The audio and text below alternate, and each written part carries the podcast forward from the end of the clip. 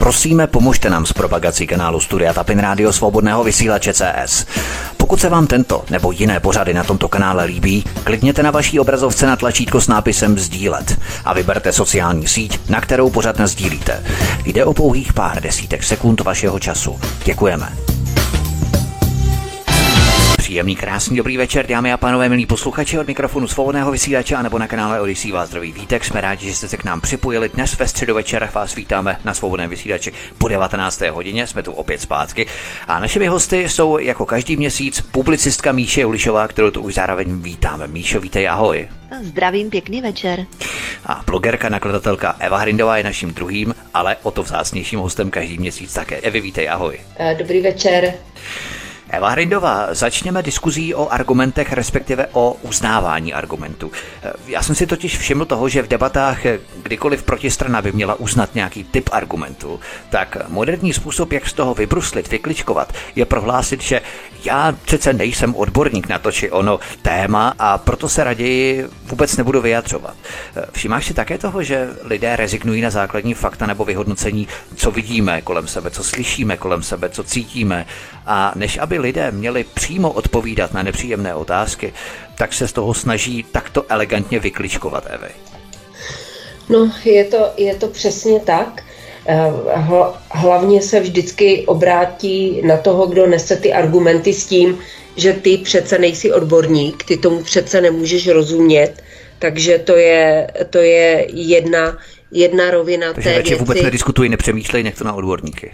Ano, ano, nediskutuji, nepřemýšlej, ale já se spíše setkávám s tím, že hodně lidí se nezajímá jako vůbec, že vůbec nemají potřebu hledat nějaké argumenty nebo o nich přemýšlet nebo diskutovat. Prostě úplně tu realitu toho světa pouští mimo sebe Eh, nechci ty lidi z toho vinit. Viděla jsem to tady na příkladu jedních sousedů tady na vesnici, eh, kteří se o politiku nezajímali vůbec. A to, co je teprve dostihlo, eh, co je přitáhlo k tomu, aby se trošku více začali zajímat, je až ta energetická krize. Takže mm, je, je, je, je to velmi podivuhodné, ten nezájem těch lidí a platí to staré heslo, že to, že to, to, jak se nám vládne, to je vlastně důsledek toho nezájmu nás o to vládnutí, o tu kontrolu toho vládnutí. Takže e, i když samozřejmě spousta lidí si myslí, že to není možné, že přece všichni se zajímají, není to pravda. Eh, kdyby se všichni lidé zajímali a kdyby všichni lidé přemýšleli, tak bychom se nikdy nemohli dostat tak kam, tam, kam jsme se dostali. Je to zajímavé, je to takový katalyzátor tématu, co koho dokáže přitáhnout, protože každý je ovlivněný nějakou determinací prostředí, ve kterém vyrostl, ve kterém žije, eh, obklopený různým typem lidí a tak dále, chodí někam do práce, dělá nějakou práci, nějakou činnost a to všechno vlastně se sjednocuje do jakéhosi koktejlu variant, co toho člověka opravdu osloví. Někoho oslovila migrace, někoho oslovil covid, někoho oslovila Ukrajina, někoho oslovili energie, protože energie jsou jakýmsi sjednocujícím prvkem, které osloví skutečně všechny nebo nejvíce lidí, nejvíce z nás, protože to se nás všech opravdu týká. Na rozdíl třeba od té migrace, která se také týká nás všech, ale lidé přece jenom měli jakýsi pocit, že se jich to ještě netýká, protože oni jsou přece v odlehlé části a jich se to opravdu netýká, než na tom Václaváku, kde by byli, tak by se jich to týkalo velmi. Ale Míše Julišová, já jsem si dokonce i delší dobu všímal toho, jak mainstreamoví lepšo lidé často personifikují zdroje informací. To napsali parlamentky, to běželo na hmm. svobodném vysílači, tak to automaticky nejenom, že nemůže, ale dokonce nesmí být pravda. Nevnímáš to jako další vytěsňování argumentů z veřejného prostoru? Prostě svobodný vysílač řekne, že venku prší, ono venku skutečně prší, ale sluníčkový mainstream na truc prohlásí, že svítí sluníčko a je jasná obloha, jen aby mm-hmm. nemuseli dát za pravdu tomu svobodnému vysílači. Prostě mm-hmm. personifikace zdroje, Míšo. No to je taková, u těch lidí se projevuje taková mentalita malých dětí, jako třeba pětiletých a tak.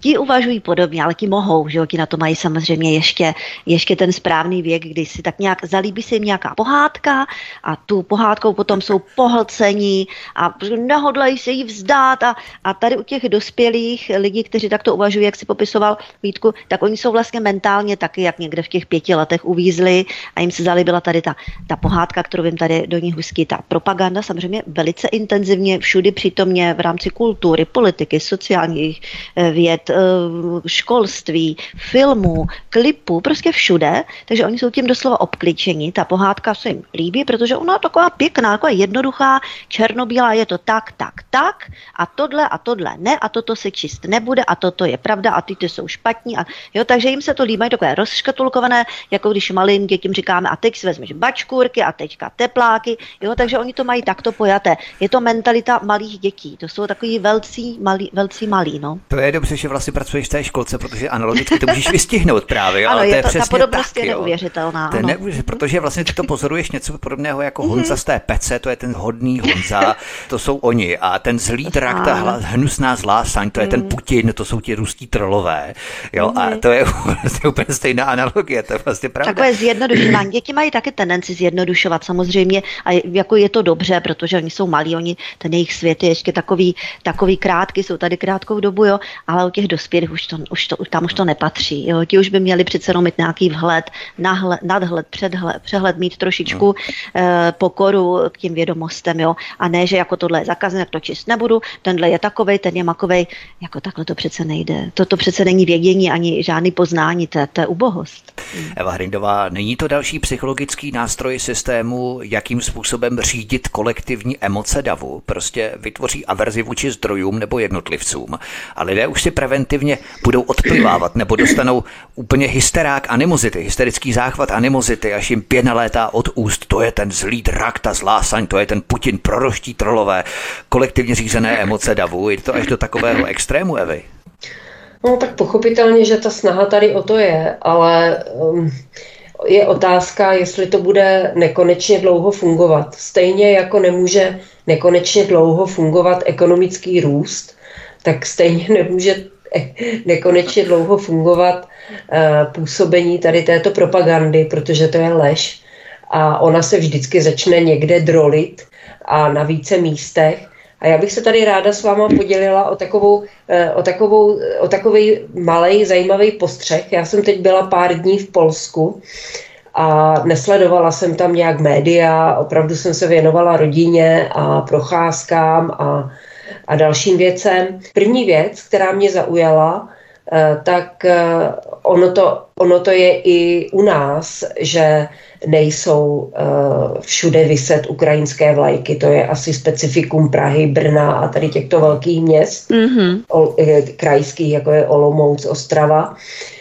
Takže ukrajinské vlajky nikde nevysely. Nikde na žádných nástěnkách ani výlepových plochách, nikde žádné věci, které by na tu Ukrajinu u nás přece jenom i eh, na těch odlehlých místech může být nějaký billboard, kde bude pomoc Ukrajině a další nesmysly. Takže toto jsem tam nikde neviděla. Pár, eh, pár chvilek jsem sledovala i polské vysílání televize.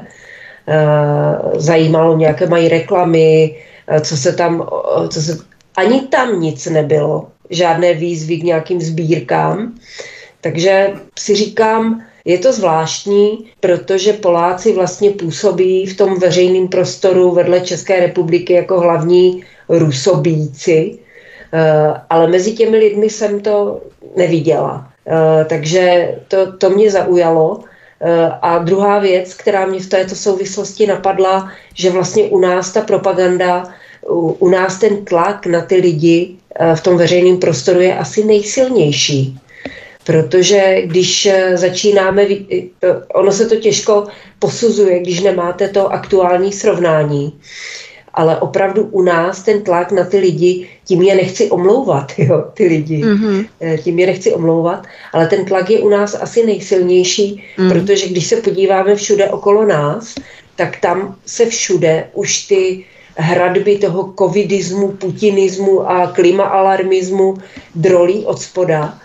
Jenom u nás ne. A podle mě je to právě proto, že u nás je ta propaganda asi nejpropracovanější. Možná je to opravdu tou českou televizí, která, mm-hmm. která za obrovské peníze tady eh, ovládá ten veřejný prostor. Eh, nevím, nevím, čím to je, mm. proč zrovna u nás máme tak silnou propagandu. My jsme vždycky sametově vydrželi u, vše, u všeho nejdéle. Míše Jolišová, takže o genderu nemůžeš hovořit, diskutovat, i když máš gender. Já mám taky gender, všichni máme gender. Ale musíme tu debatu přenechat genderovým specialistům a odborníkům. Mm. A potom společnost mentorují nějaká dětská z genderových fakult, a kdo ví co všechno. Je to vlastně stejné i třeba se sociologi, politologi nebo žurnalisté, že? kteří ti zase vysvětlí, z čeho že máš mít vlastně ten strach a z čeho ne, a čeho se musíš bát a čeho se nesmíš bát. Prostě je to pořád pořád řízené emoce davu, že? Ano, jsou to emocemi, pod emocemi jsou řízeny ty davy, přesně tak. No a odborníci, no tak eh, já nemám nic proti odborníkům, jo, ve své podstatě, ale musí to být jako skutečně nějak podložený. Odborníka poznám také podle toho, že má úctu k vědění a jakousi pokoru, ale tady v těchto těch eh, nových odbornicích, zejména těch mladých, kteří se tak eh, vehementně hlásí k takzvanému liberalismu. On to není liberalismus, liberalismus to bychom o tom ještě mohli rozebrat, ale který se teda hlásí k tomuto systému a k agendám, který tento systém vlastně instaluje do společnosti v rámci celé Evropské unie, tak já nevím, jestli odborníci, oni jsou vystudovaní e, v takovém, něco jako kdyby studovali v minulém režimu ten marxismus, leninismus. Jo, to jsou takový odborníci, zase, zase v rámci tohohle systému. Takže jednostranost, černobyly vidění, žádný nadhled, vhled, žádná objektivita. Jo, jsou do toho ponoření, vůbec si neuvědomují, že jsou do, do, toho, do těch témat, do těch agent tak ponoření, nenávidí tu kritiku, nesnášejí oponenty, eh, volají po cenzuře, volají potom právě, aby nesměl publikovat, já nevím, kritické názory, neříkám nějaký vulgární, to nebo to vůbec ne, to v žádném případě, kritická, solidní, legitimní diskuse, to vůbec, jo, prostě tady nedemokratickými požadují, aby nedemokratickými metodami byly z demokratické diskuze vyřazeny kritické názory. A myslí si, že to je liberalismus. Není, není, není. To je rizí totalitarismus tohle. To, to, to není liberalismus vůbec ne. Kradení zájmu v podstatě, nebo vykrádání slov, přehazování vůbec významu to slov taky, jako takových. Taky, jo, ano, vlastně ano, demokracie už není demokracie, liberalismus už není liberalismus. Jo? Úplně to něco jiného. Evi, povídej. No já jenom jsem chtěla, jak eh, řekla Míša o tom eh, marxismu, leninismu, eh, já si myslím, že marxismus, leninismus, protože já jsem to zažila.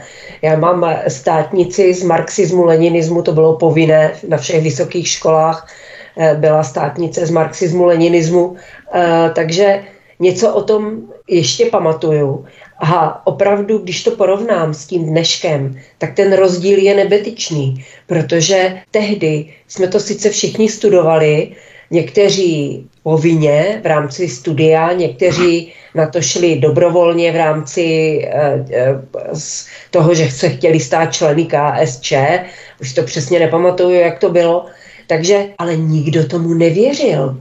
Opravdu i ti, kteří se chtěli stát komunisty, který já jsem třeba měla uh, na vysoké škole ve svém okolí, tak to byli lidi, kteří tam šli z čirého pragmatismu Jasně. a ne z nějaké hmm. ideologické prostě přesvědčenosti. Ano. A když to dneska, já když vidím ty Eh, ty uh, fanatiky dnešní, tak oni jsou všichni tak sfanatizovaní, oni tomu věří. Něco to pak jsou, dodá. Mhm. to jsou magoři. A já bych řekla ještě jednu věc, uh-huh. že tady se, eh, to jsem si na to teďka vzpomněla, nerada bych, aby to zapadlo, že vlastně jsem sledovala debatu europoslanců na Prima CNN News, a byli tam všichni, bylo tam za SPD Ivan David, byla tam Kateřina Konečná za komunisty, byla tam Charanzová za ANO a pak tam byli za Piráty, ta s těma červenýma vlasama Gregorová, byla tam Šojdrová za KDU a Vondra za ODS. A oni se tam bavili o nějaké té výjimce nebo něco, prostě aby jádro bylo uznáno za čistou energii, stejně jako plyn. A jediná ta pirátka byla proti tomu, což je samozřejmě blbě, že? Hmm. Ale oni se tam tak do ní pustili, ta Šojdrová s tím Vondrou. A to je ten paradox, který teďka chci zmínit, hmm. že se jí musel zastat Ivan David z SPD. on tam promluvil, on řekl, že prosím vás, jako tady Pirátka reprezentuje zájmy asi 2% obyvatel České republiky, má na to právo a prostě je to její názor, tak ji nechte jako být, no. Takže eh, to bylo opravdu eh, na tom to nejvíc pikantní, že se tady SPD obvinuje z nějakých totalitních a já nevím mm. jakých a, a dejme tomu, že já teďka nemyslím SPD jako SPD, ale jako opozice obecně, že je mhm. označována mm. za totalitní a já nevím jakou. Mm. A nakonec se té chudinky pirátky musel zastat zástupce opozice a to Ivan David. Takže mm tady je vidět na tom, jak je všechno pokroucené, jak je mhm. všechno úplně, eh, úplně, jak všechny ty tak. významy slov jsou úplně přenesené a opravdu jediné. A to je moje poslední poznámka, když jsme se bavili o těch odborníkách, takže já to nechávám sama na sobě, abych si sama určila, kdo je odborník a kdo ne. Mm. A určuju si to na základě toho, jestli to zapadá do nějakého kontextu, jestli to má nějakou logiku a taky e, podle toho, jak jim to nemluví, jestli má tu pokoru, přesně jak řekl Míša. Uh-huh, uh-huh. Takže... Já bych jenom dodala jednu poslední věc. Teda. Jak jsi říkala, že jsi studovala, že všichni věděli, že to je samozřejmě přetvářka, no protože ty jsi studovala už v jakési třetí fázi totalitního režimu, jo? Zatímco uh-huh. my jsme není v první fázi, takže kdybychom to srovnali s první fáze minulého totalitního ano, režimu, takže 50. léta, tak oni tehdy taky byli tak zapálení, taky do toho šli se takovou vervou, takže my máme nyní něco jakoby 50. léta nového totalitního režimu, jo? Ono, až to bude v té další fázi, tak taky se k tomu budou zřejmě všichni tvářit, podobně jako v 80. letech, když se studovalo, nebo už v 70. Doufejme, tak, doufejme, že, t, že, že, že ty desetiletky se zkrátí třeba na roky a že, že od těch 50. do těch 60. let a do Pražského jara se nedostaneme za 10 let, ale třeba za 10 měsíců. Doufejme. Dnes všechno postupuje velmi rychle, takže třeba se to opravdu zkrátí. Doufejme opravdu, že ta agenda 2030 eh, že nebude opravdu tak horká i v rámci eh, zákazu výroby aut se spalovacími motory od roku 2035 a tak dále. Já bych jenom nerad, aby to také zapadlo, ale v rámci SPD si musíme neustále připomínat hlasování, kdy SPD jako jeden muž hlasovali v rámci kauzy Buča, kdy v podstatě všichni se vyjádřili tak v rámci hlasování, že kauza v Buči se opravdu stala a že opravdu je tím útočníkem Rusko a tak dále, takže to musíme neustále vyzdvihovat, protože ano. důležité je to mhm. hlasování. Důležité, já pořád no, říkám, já teda, hlasování. Já si myslím, že tady SPD opravdu podlehla uh, tomu šílenému tlaku, který hmm. tady byl. Uh, to, to, uh, já si vzpomenu jenom na sebe, že jsem opatrně naznačovala, že věci nejsou černobílé a měla jsem ve schránce hovna a ano. Uh, auta, pol, auto, jako to, musela být číl, to musel být šílený tlak, tím já je neomlouvám samozřejmě. Mm. Ale, samozřejmě, ale víme tady, bylo tady blokace webu, to tady si myslím, že si všichni pamatujeme, 25. Ano, únor, a to bylo vlastně na základě nejenom zpravodajských rozvědek českých, které doporučovaly vládě zablokovat 8 jaksi opozičních webů, ale bylo to také mm. na Margo Komise proti hybridním hrozbám a dezinformacím, pro kterou také hlasovala SPD 12. června 2019. Takže neustále si musíme připomínat tyto zásadní věci pro alternativu. To je velmi důležité důležité. Ale Míša Julišová, bavíme se o mediálním řízení kolektivních emocí davu, pěstování emocí, jejich posilování nebo zmírňování podle přání a preferencí režimu, jak o tom Eva hovořila v rámci Polska, to je velmi důležité, protože já jsem měl třeba rozhovor s Láďou z Kanady, ten projel Polsko od zdoláš nahoru, někam přes Varšavu až po Balaton nahoru a také si nevšiml ničeho, eh, vlastně hmm. ani veřejných debat o nějaké Ukrajině, pouze v médiích to bylo prezentované, jo? to znamená tím štváčem jsou politici a média. Lidi to vůbec nezajímalo. Vůbec nikde po hospodách, co chodil na ulicích, eh, se kterými se dával do řeči s lidmi a tak dále, i s Ukrajinkami, které byly fascinované tou propagandou, která v Polsku probíhá ohledně Ukrajiny a to byly z Kyjeva mm-hmm. i z Donbasu, to znamená, že obě strany jakoby konfliktu. To znamená, tím stváčem jsou opravdu média a politici a záleží jenom na lidech, jak se nechají eugenicky ozářit, řekněme, nebo proniknout tu propagandu a mentálně jak si vsáknout do sebe. Čistě pernízovská propaganda, chystám na to také pořád, ale když jdeme ještě dál, Míšo, tak jsme to viděli už dříve, vlastně bojíme se fanatického islámu, jsme primitivní xenofobové, režim si přeje, abychom naopak islám milovali a tak dále. A teď je to vlastně s covidem úplně stejné. Musíme se ho bát, protože mm. nám vysvětlují přece ti eh, systémoví lékaři a odborníky, jako třeba Jan Konvalinka, ke kterému se také dostaneme.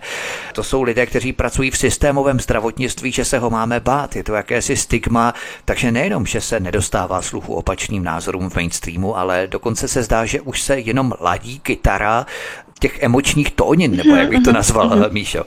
Jo, jasně, že se střídají jednotlivé strachy. Eh, samozřejmě můžeme i nenávidět. To není tak, že nesmíme, mus, naopak musíme nenávidět, ale samozřejmě na povel.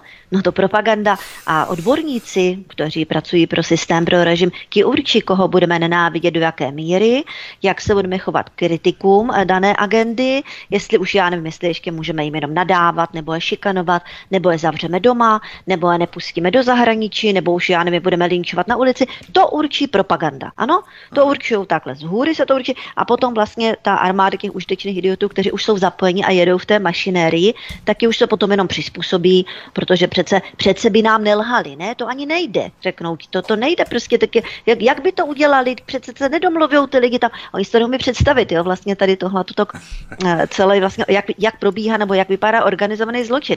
Asi málo sledovali detektivky, ne, to si dělám legraci, ale samozřejmě nadnárodní nebo mezinárodní organizovaný zločin existuje právě na téhle nejvyšší úrovni eh, přes všelijaké etický hodné mezinárodní organizace, přes všechny možné státy. Jsou to všechny ty politická, politická lobby, eh, business lobby, jo, zájmové mocenské skupiny, finanční, které vlastní banky, vlastní celé korporace. Toto je v současné době organizovaný zločin nadnárodní, ne nějací mafiáni. Oni si představují pořád, že přijede v nějakým fáru s kloboukem, vytáhne Jasně. pistolu nebo co. Jo, to už samozřejmě už dávno neplatí, to byl nějaký Al Capone tamhle. Jsou žabaři. No, ještě 90. u nás ještě to bylo no, no, no, prostě přehrada. A ty, ty lidi jako nevyzráli z toho, nejsou schopni to rozpoznat, pořád uvízli někde, mm, když se řekne organizovaný zločin, uvízli někde právě u těch mafi, mafiánů eh, v těch kloboucích a fárech, jo, a, a, a vlastně, protože se to neumí představit, tak to neexistuje. A oni to ani nechtějí, ono by to toho příběhu, který, kterému oni uvěřili a který je docela pěkný, jo, my vlastně bojujeme teda tady ta společnost za tu liberalismus a ty, které máme ty agendy, jedna lepší než druhá a lékaři ve dne v noci nespí a myslí na naše zdraví a politici zase také myslí na naše blaho. Jo, tomu oni chtějí věřit, je to takové hezké a teď prostě nějaké takové fuj věci, jo, no to, to prostě ne, to nejde. A kdo za to může teda ty fuj věci? No ti, co je říkají, jo, poslové špatných zpráv, ne ti, co to konají. Jo, takže oni nechtějí tady mít nějaký si nadhled nad tím organizovaným zločinem, protože to je takový fujky, takový nehezký. Hmm. Vracíme se do středověku, zabíjí se posel informací, nikoli ten, kdo to zlo dělá, kdo ho vytváří. Nicméně k organizovanému zločinu se eh, vypravíme po písničce, protože není třeba se dívat na detektivky, není třeba se dívat na kmotra, ale stačí se porozhlednout po pražském magistrátu. A o tom se budeme bavit. Po písničce našimi hosty zůstává Míša Julišová a Eva Hrindová od mikrofonu Váltrový Vítek na kanále Odyssey a nebo svobodného vysílače Studia Tapin Radio. Písnička je před námi a po ní pokračujeme. Hezký večer. Od mikrofonu svobodného vysílače a nebo na kanále Odyssey Váltrový Vítek spolu s námi našimi hosty zůstávají stále publicistka Míše Julišová a blogerka nakladatelka Eva Hrindová. Eva Hrindová, když se tu bavíme o mediálně řízených emocích davu, můžeme se třeba podívat i na naše politiky. Hovořím o kauze Dozimetr, kdy se zaštiťují morálkou, transparentností, férovostí, přesně jako o tom vyprávěla Míša. A jsou prolezlí korupcí, že Babiš hadr. Oni se to ale snaží hrát na tu čistotu, že se zbaví pár nejviditelnějších maskotů a tím se jakoby očistí. Všimáš si, Evi, jak se jim většina novinářské galerky hlavně snaží vycházet vstříc a příliš netepat, protože to je další aspekt, další rozměr té aféry, kdy v podstatě média jakoby kryla téměř, mass média, myslím, kryla ten konflikt, aby se to nezvětšilo do nějakých obludných rozměrů, kdyby třeba hrozila opravdu rezignace vlády. No tak tady můžeme pozorovat dvě hlavní věci, eh, kterých já si všímám. A je to vlastně, když, když politiky, média a aktivisty eh, si představíme jako jakousi množinu lidí, která stojí proti nám na opačné straně barikády, tak je můžeme definovat tím, že oni se eh, v zájmu jakési jednoty ve všem kryjou. Takže když někdo mává správnými vlajkami, eh, tak si může být jistý, uh-huh. že nikdo se nebude koukat pod jeho prsty, ani média, ani ostatní jeho kolegové a podobně. Na naší straně barikády, té vlastenecké, té alternativy, je to úplně jinak. Tady vlastně nejsme schopni uh, být jednotní, uh, ani když ten člověk, nebo když strana, spolek, hnutí nedělá nic špatného, ale má prostě v něčem malinko odlišný názor, tak do něho budeme valit, budeme ho, budeme ho pomlouvat a budeme prostě do něho kopat. Jo. My nejsme schopni se sjednotit ani, ani trochu, ale oni se sjednocují úplně maximálně, oni se podporují a to je ten důvod, proč nad námi neustále vítězí. Kdyby jsme toto dokázali na naší straně, tak si myslím, že bychom je úplně rozdrtili úplně e, krásným způsobem. Ale my toho nejsme schopni. E, otázka je proč, to by bylo asi na samostatnou e, vysílací relaci, ani sama to pořádně nevím, hmm. ale když se vrátím k tomu dozimetru, takže jsou jednotní, kryjou se, protože přece oni by nedopustili, aby se kritizoval někdo, kdo má přece ty správné názory. Mm-hmm. A to, že dělá špatné věci, to prostě přivřeme nad tím oko. Jo? A e, když, protože já jsem byla v politice nějakou dobu, e, úplně jsem byla řadovým členem politické strany, nikdy jsem neměla žádnou volenou ani nevolenou funkci e, v rámci e, nějakých komunálních společností, ale přece jenom jsem byla vevnitř a takže znám ty nějaké mechanismy a tak dále a tak dále. A opravdu v komunální politice od středně velkých měst nahoru se prostě krade. Ale krade se takovým způsobem, že se všichni kryjou navzájem. Eh, eh, samozřejmě se jim do toho nehodí, oni se znají lo, eh, roky, 20, 30 let, to jsou tam pořád ti stejní lidi. A z čeho mají největší hrůzu? Že se tam dostane někdo nový. Hmm. Mm-hmm. Protože to by znamenalo, že ho musí, se musí před ním kontrolovat, e, musí ho nějakým způsobem uplatit, aby s něma hrál mm-hmm. ty hry a podobně, musí se s ním dělit a podobně. Takže, e, takže proto, proto já říkám e, vždycky, a sna, že opravdu politici mají strach, že lidi přijdou k volbám a zvolí někoho nového právě mm-hmm. tady z těchto důvodů. Eh, protože jim naruší ty jejich roky budované vazby. Bude krás taky jako oni, to vůbec nic neřeší, ale to samozřejmě bychom se zase vešli dobře. Ale mají z toho strach. Nechtějí to, bylo by to nepříjemné Jasně. zase někoho zasadit. Kradl by někdo jiný. No, no eh, nechtějí to. Držování takový. Ale opravdu, eh, je, opravdu by si to lidi měli uvědomit, že to, jakým způsobem se u nás plítvá z veřej, to není jako, že oni by tam kradli, že by si nosili domů v kapse nějaké peníze, ale to je, to je takové, že ano, já dám tady tu zakázku tady té firmě, sice se to nemuselo dělat, ale my ji za to zaplatíme a ta firma zaměstná moji netéř nebo moji dceru, jo, a tak dále. Takhle to tam ruku, ruku, ruka ruku je. Nejsou to věci, které by byly úplně na prokurátora, všechno jsou to věci, které jsou nějakým způsobem obhajitelné a pokud to překročí nějakou míru, jako v případě toho hlubučka a toho, co se dělo v Praze, tak tam už potom asi to na toho prokurátora je, ale obecně platí, že se plítvá, ani bych to nenazvala kradením, ale že se plítvá veřejnými prostředky neskutečným způsobem v zájmu toho, aby ti politici si zajistili klidný život a zajistili si klidný život svým no. přátelům, svým příznivcům. A samozřejmě by jim nejlépe vyhovovalo, kdyby k volbám chodili jenom oni, aby si to mohli neustále rozdávat mezi sebou, to je pro ně jednodušší, takže takže lidi by si tady toto měli uvědomit a to je přesně to, co říkám, to je ta daň e, za to, že se o to nezajímáme. Ono je to mm-hmm. fakt mhm. absurdní, když vlastně e, je to vidět teďka, jak se blíží předvolební kampaň, jak se ti politici, mě to fascinuje. My tady máme e, krizi energetickou. Hrozí nám, že nebudeme mít čím topit v domovech důchodců, v nemocnicích, že nám vypnou pekárny. Jo? A politici se fotí na předvolební kampaně, vráží do toho miliony, e, tváří se tam vesele, jako že se nic neděje, jako... Jim se nic neděje, že jo? No, tak jim se samozřejmě nic neděje, ale a dít nebude, ano.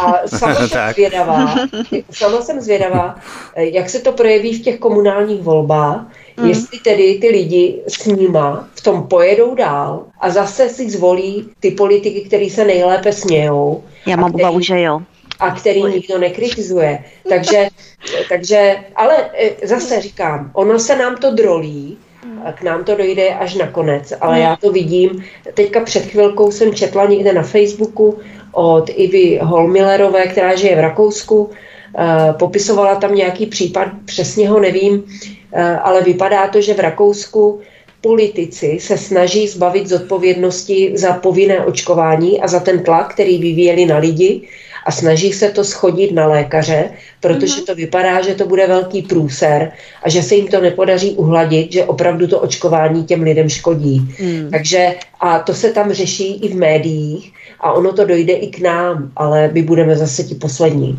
Jako vždycky.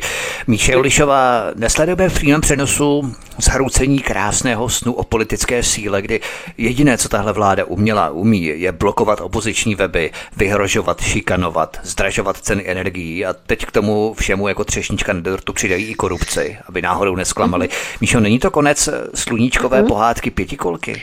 Nepak, oni budou ještě přitvrzovat, ještě budou tlačit na pilu čím víc se to bude eh, tak nějak narušovat právě tady těmihle, že budou prosakovat tady ty průšvihy, tím víc se bude tlačit na pilu. A všimněte si, tím víc jsou ty užiteční idioti ještě agresivnější vůči kritice a tím jsou zaťatější. Proč oni jsou takhle sjednocení? Jsme se před chvilou bavili, že?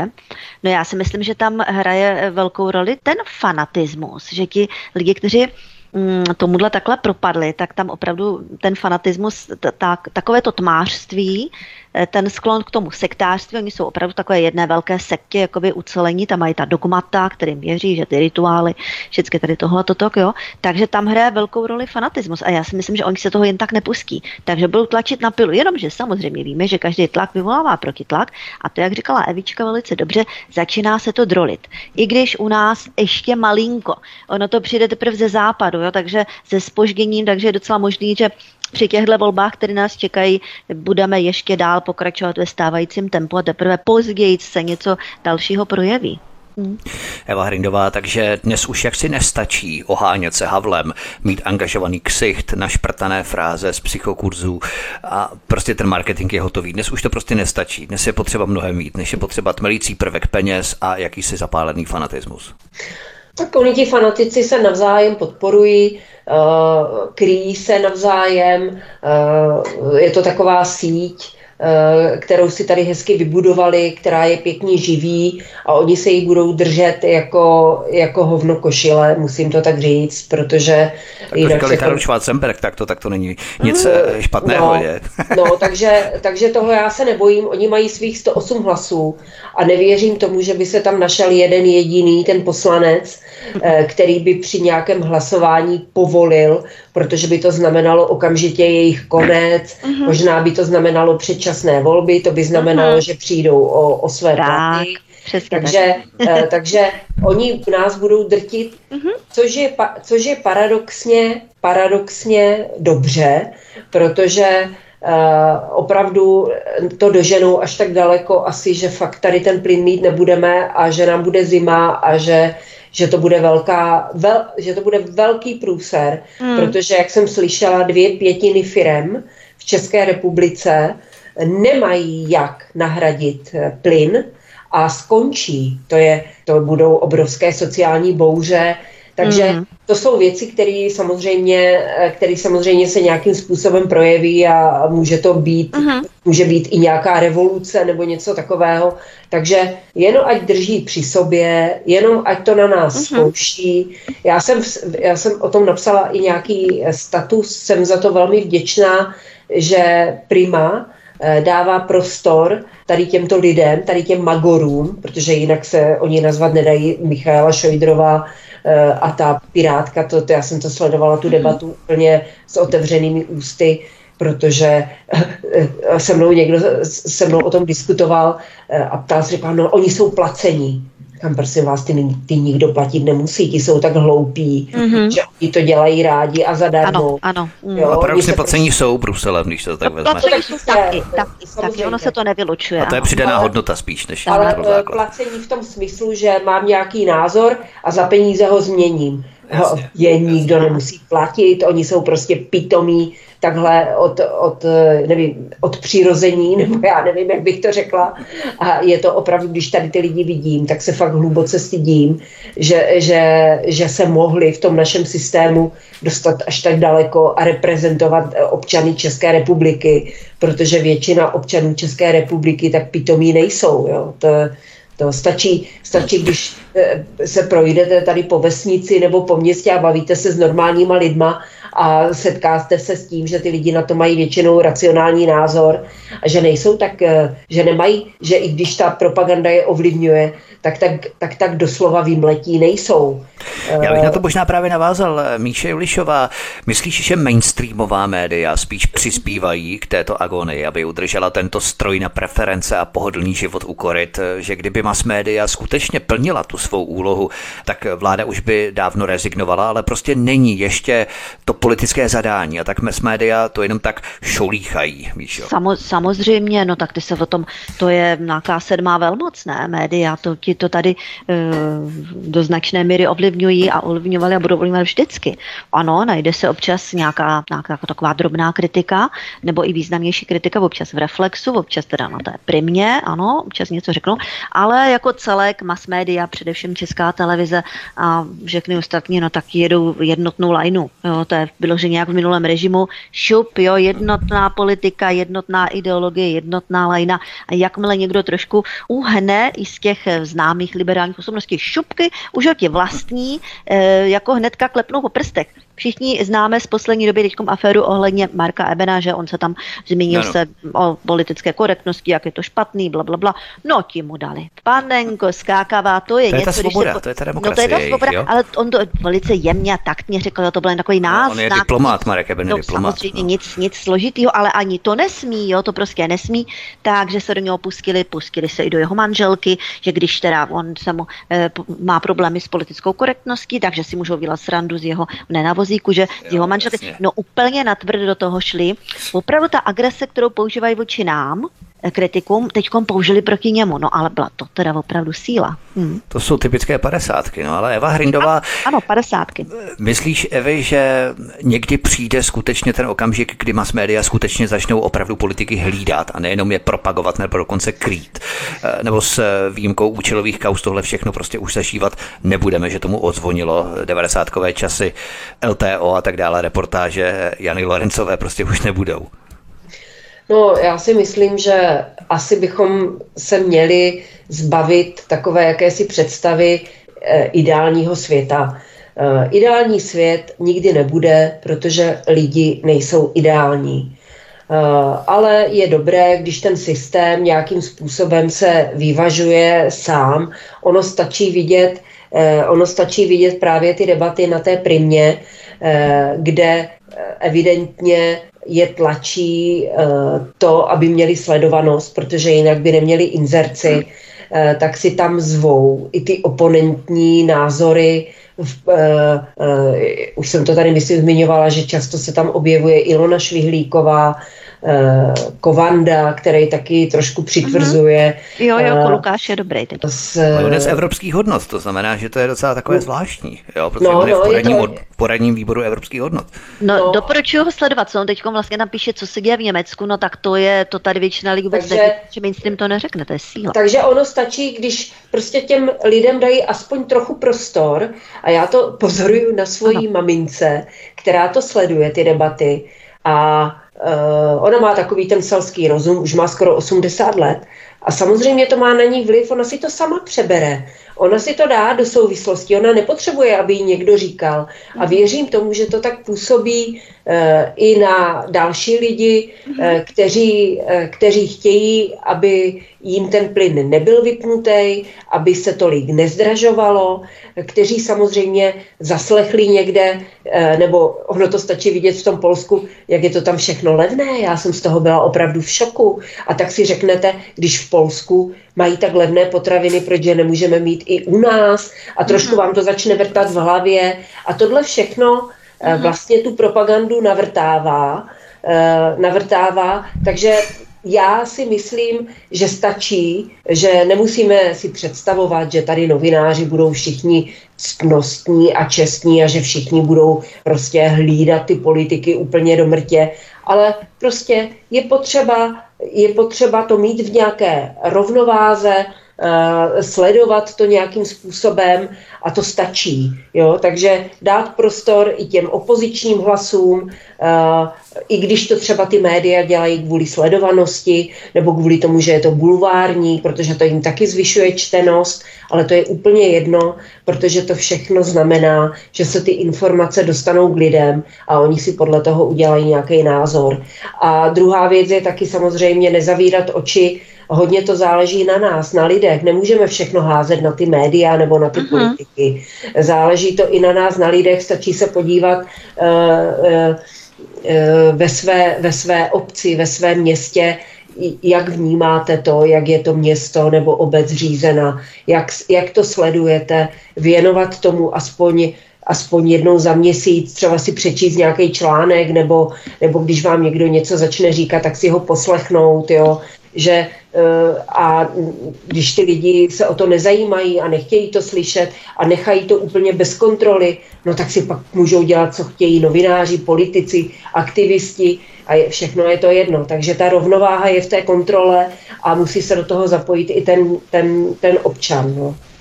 Míše Ulišová, pojďme na další téma. Během celého dvouletého covidového třeštění jsme si všímali, jak na Českém rozhlase Plus vystupoval doktor Jan Konvalinka. Vhánil lidi nejdříve do roušek, potom do testů a nakonec do vakcín. Ono to s tím tak trochu souvisí, protože Jan Konvalinka toho má se stanem mnoho společného.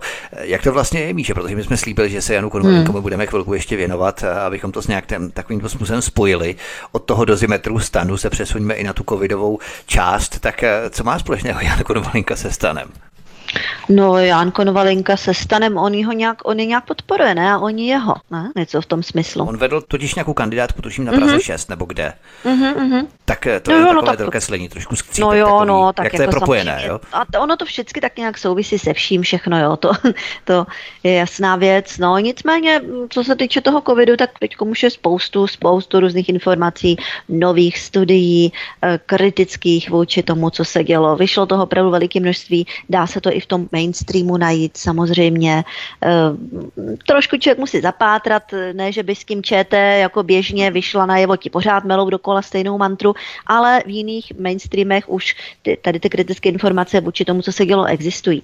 Já bych eh, zrovna nedávno, teda včera jsem viděla velice významnou záležitost, takovou analýzu pana doktora Romana Kovaříka. Eh, kdo má Facebook, tak jak si najde Roman Kovařík a uvidí tam hnedka ze začátku jeho nový status, kde on krásně procentuálně, je to velice dlouhý status, vyčíslil, jak se vlastně neočkovaní, očkovaní a třikrát očkovaní podílí e, na, e, na jak, jak infikovanosti, obsazení nemocnic, hospitalizaci, na jípkách a na zemřelých. Je to opravdu hodně dlouhý, já to tady nebudu pročítat, to bych potřebovala samostatný pořád. To se může každý podívat sám, ale aspoň kousíček tady z toho uvedu. Mm-hmm. Například eh, má tady, eh, píše tady, eh, má to samozřejmě pozor, přepočítané na 100 000 obyvatel v rámci skupiny, jo, takže to není tak, že by někdo říkal, aha, ale těch neočkovaných je méně, takže tím pádem musí být i tam méně. Ne, to je samozřejmě přepočítané, jo, takže ty data jsou naprosto legitimní.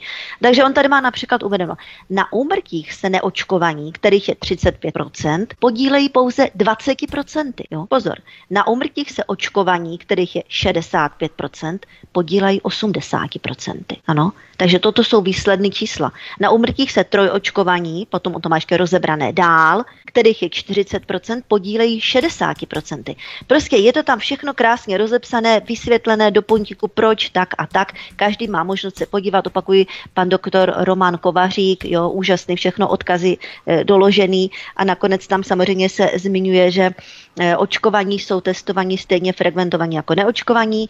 Úzis zvolenou metodikou třídění populace v parametru hospitalizace na JIP ještě se dopouští zkreslení, vysvětluje proč a nakonec vypisuje nebo píše, že by se tím měl někdo zabývat, protože jednoznačně se ukazuje, že to očkování opravdu nefunguje. Nejen, že nefunguje tak, jak mělo, ale že se stává i kontraproduktivním. Takže každý má možnost si tohle toto sám ověřit, pročíst, zjistit, dohledat. Je tam toho spousta. To je velmi důležité. Eva Hrindová, ve světle toho, co tady Míša nastínila a ocitovala z textu doktora Romana Kovaříka, myslíš, že se i tak najde řada bizárů, kteří jsou stále přesvědčení o tom, že právě tohle, tedy myslím plukovník Primula a Jan Konvalinka a různí takoví ti lékaři, kteří se jako na orloji stále točí v médiích, že právě tohle jsou ti odborníci, kteří je zachraňovali a budou zachraňovat i v další připravované, zinscenované vlně, která bez pochyby proběhne od možná i od srpna, k tomu se potom ještě dostaneme tento rok. Bohužel pořád tady jsou lidé, kteří se toho drží a e, kteří jsou tak vyděšení, že e, e, jsou přesvědčeni o tom, že když si dají respirátor, takže je to ochrání. Včera nebo kdy, nebo předevčírem jsem viděla v Albertu jednu takovou starší paní prodavačku v respirátoru, tak mi jí bylo líto. To, to, je, to je opravdu mě těch lidí líto, protože oni se tím samozřejmě velmi poškozují. No a ten Konvalinka, ještě k němu bych řekla jednu věc. Jestli Konvalinka kandidoval jako lídr někde na kandidáce stanu, tak to je typický úkaz, o čem je stan. To je, to je strana plná pokryteckých uh, pomatenců, uh, kteří uh, si myslí, že když uh, budou říkat ty správné věci, takže udělají kariéru, což se zhusta, zhusta mm. potvrzuje, no, no. Že, že dneska, když chcete Eh, já nevím, já když jsem studovala, se vrátím znovu ke svému studiu eh, na vysoké škole stavební, eh, tak tam dělali kariéru opravdu odborníci. To byli lidi, kteří opravdu mhm projektovali eh, složité prostě konstrukce a podobně. Ještě a... frčily ty technické odbory hlavně, jo, technické no. obory. Dnes už nefrčí, dnes jde gender, filozofie, no, nějaká takže, politologie a tak dál. Takže i ti komunisti si to hlídali a, a opravdu měli jsme třeba v ročníku uh, kluka, který chtěl opravdu tvrdě udělat kariéru, chtěl, chtěl vstoupit do KSČ, ale moc mu to nešlo ve škole, nebyl, nepatřil, nebyla to ta nejchytřejší tuška v penále, jak se říká. A Eh, tak toho prostě nechtěli. Nechtěli mm. ho, ne, prostě měl smůlu. Nepomohlo mu to. Mm-hmm. Takže ti komunisti, oni si tady tyhle ty věci trošku hlídali, tím je neobhajuju, ale dneska opravdu nikdo nehlídá nic a opravdu stačí prostě říkat správné fráze, mávat správnýma vlajkama a pak eh, docent mm. Konvalínka v tom frčí, nebo já nevím, jaký má titul. A prostě ty lidi si zvykli na to, že můžou bezostyšně lhát že nemusí mít nic podloženého, potvrzeného, že to prostě stačí, protože ty média to pokryjou. A teď jsou z toho v šoku, mm-hmm. když se pomalu začínají vynořovat různé statistické údaje, různé prostě studie a podobně. Naposledy mě překvapila eh, nějaká studie, bohužel si nespomenu na jméno toho lékaře eh, v Americe, Eh, který na svém Twitteru odprezentoval výsledky nějaké studie, která potvrzuje, že opravdu vakcinace mRNA vakcínou eh, v podstatě dlouhodobě až nevratně poškozuje plodnost mužů, což je docela průser, když si to tak eh, vezmeme a oni mu zrušili účet na Twitteru. Mm. Takže... To otiskl i náš mainstream, nějak, nějak v krátké zprávě, ale přímo i náš mainstream, ano. To že proklouzlo, půl, jo. Proklouzlo, že půl roku jsou nějaké neplodní, no a ono má být přeočkování po půl roce, ne? Takže vlastně to No jasně, takže non-stop. No, takže, takže jsou, jsou tady věci, jsou tady věci, které, které, se, které se do těch médií dostávají. Hmm. No, já jsem se dívala na stránky iniciativy Sníh, ať už teda bijou na poplach, jo. Samozřejmě jsou strašně rozčileni, že tady ještě nějak nefunguje nějaký čtvrtý přeočkování. Řada z nich teda jezdí do Rakouska, kde funguje a nechávají se očkovat tam, jo.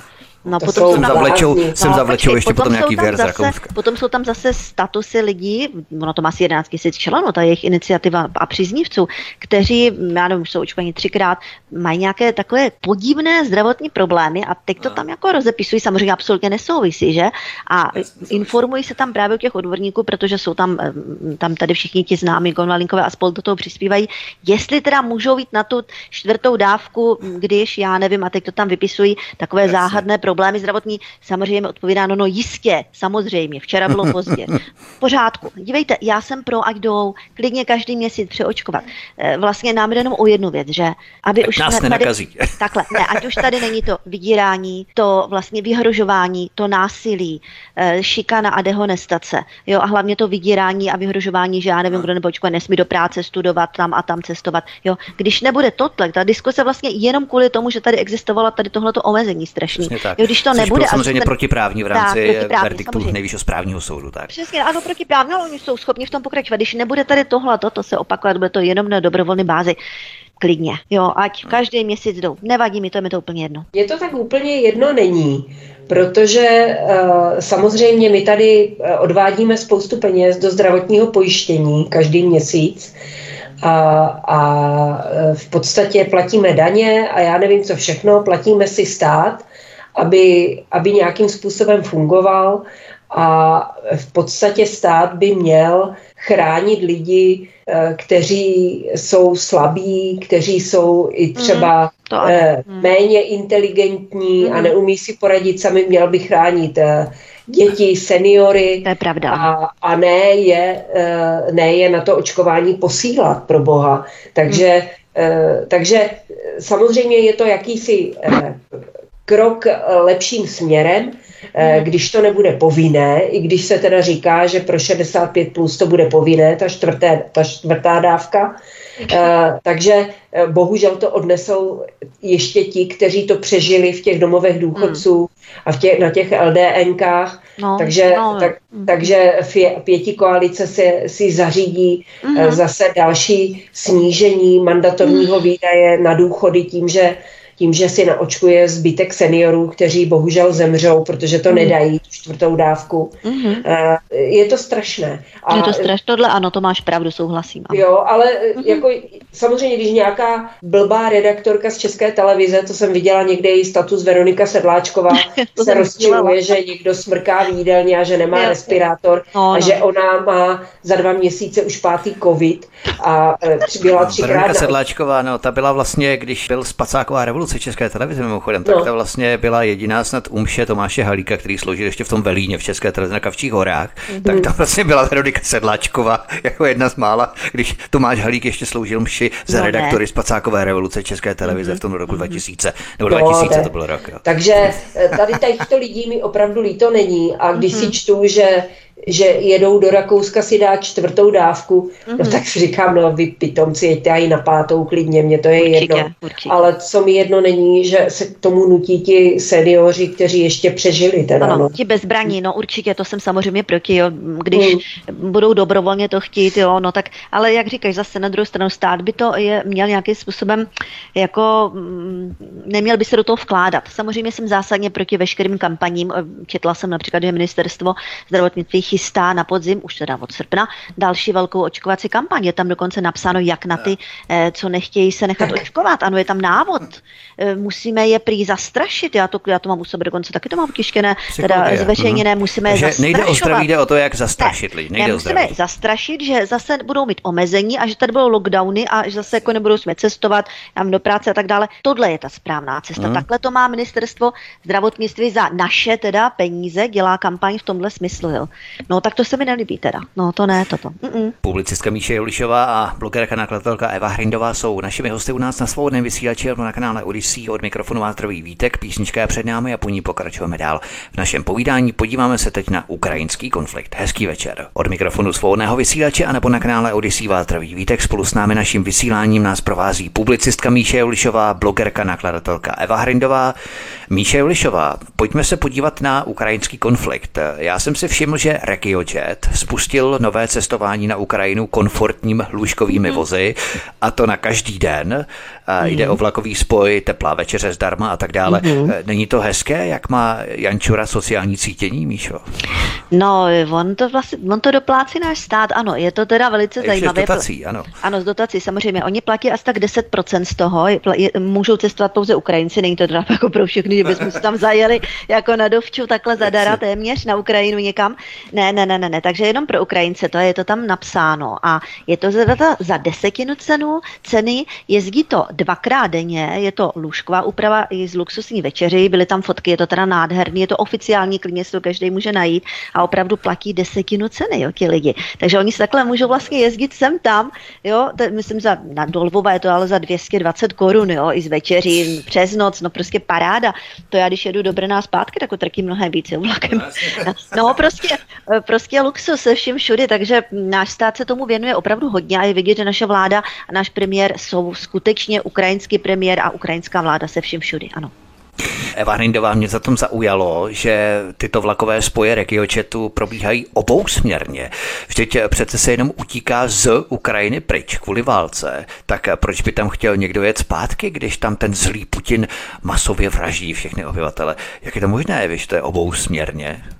No tak eh, já si myslím, že i tady toto přispívá k tomu, aby se lidem otevřeli oči, jak to vlastně s tou Ukrajinou je. Uh, ono, ono i to, co se teďka, co se teďka vyhlašovalo slavnostně, náš premiér skvělý hlásal, jak budeme obnovovat Ukrajinu, ale uvědomme si jednu věc, oni si rozparcelovali celou tu Ukrajinu, ale ono se válčí jenom asi na jedné desetině území celé mm-hmm. Ukrajiny takže jako... Oni si navíc rozparcelovali Česká republika, Švédsko, Finsko, Lysyčansk, území, které no, spadá už pod dobité území Ruska, jo? No, to, to je úplně směšné.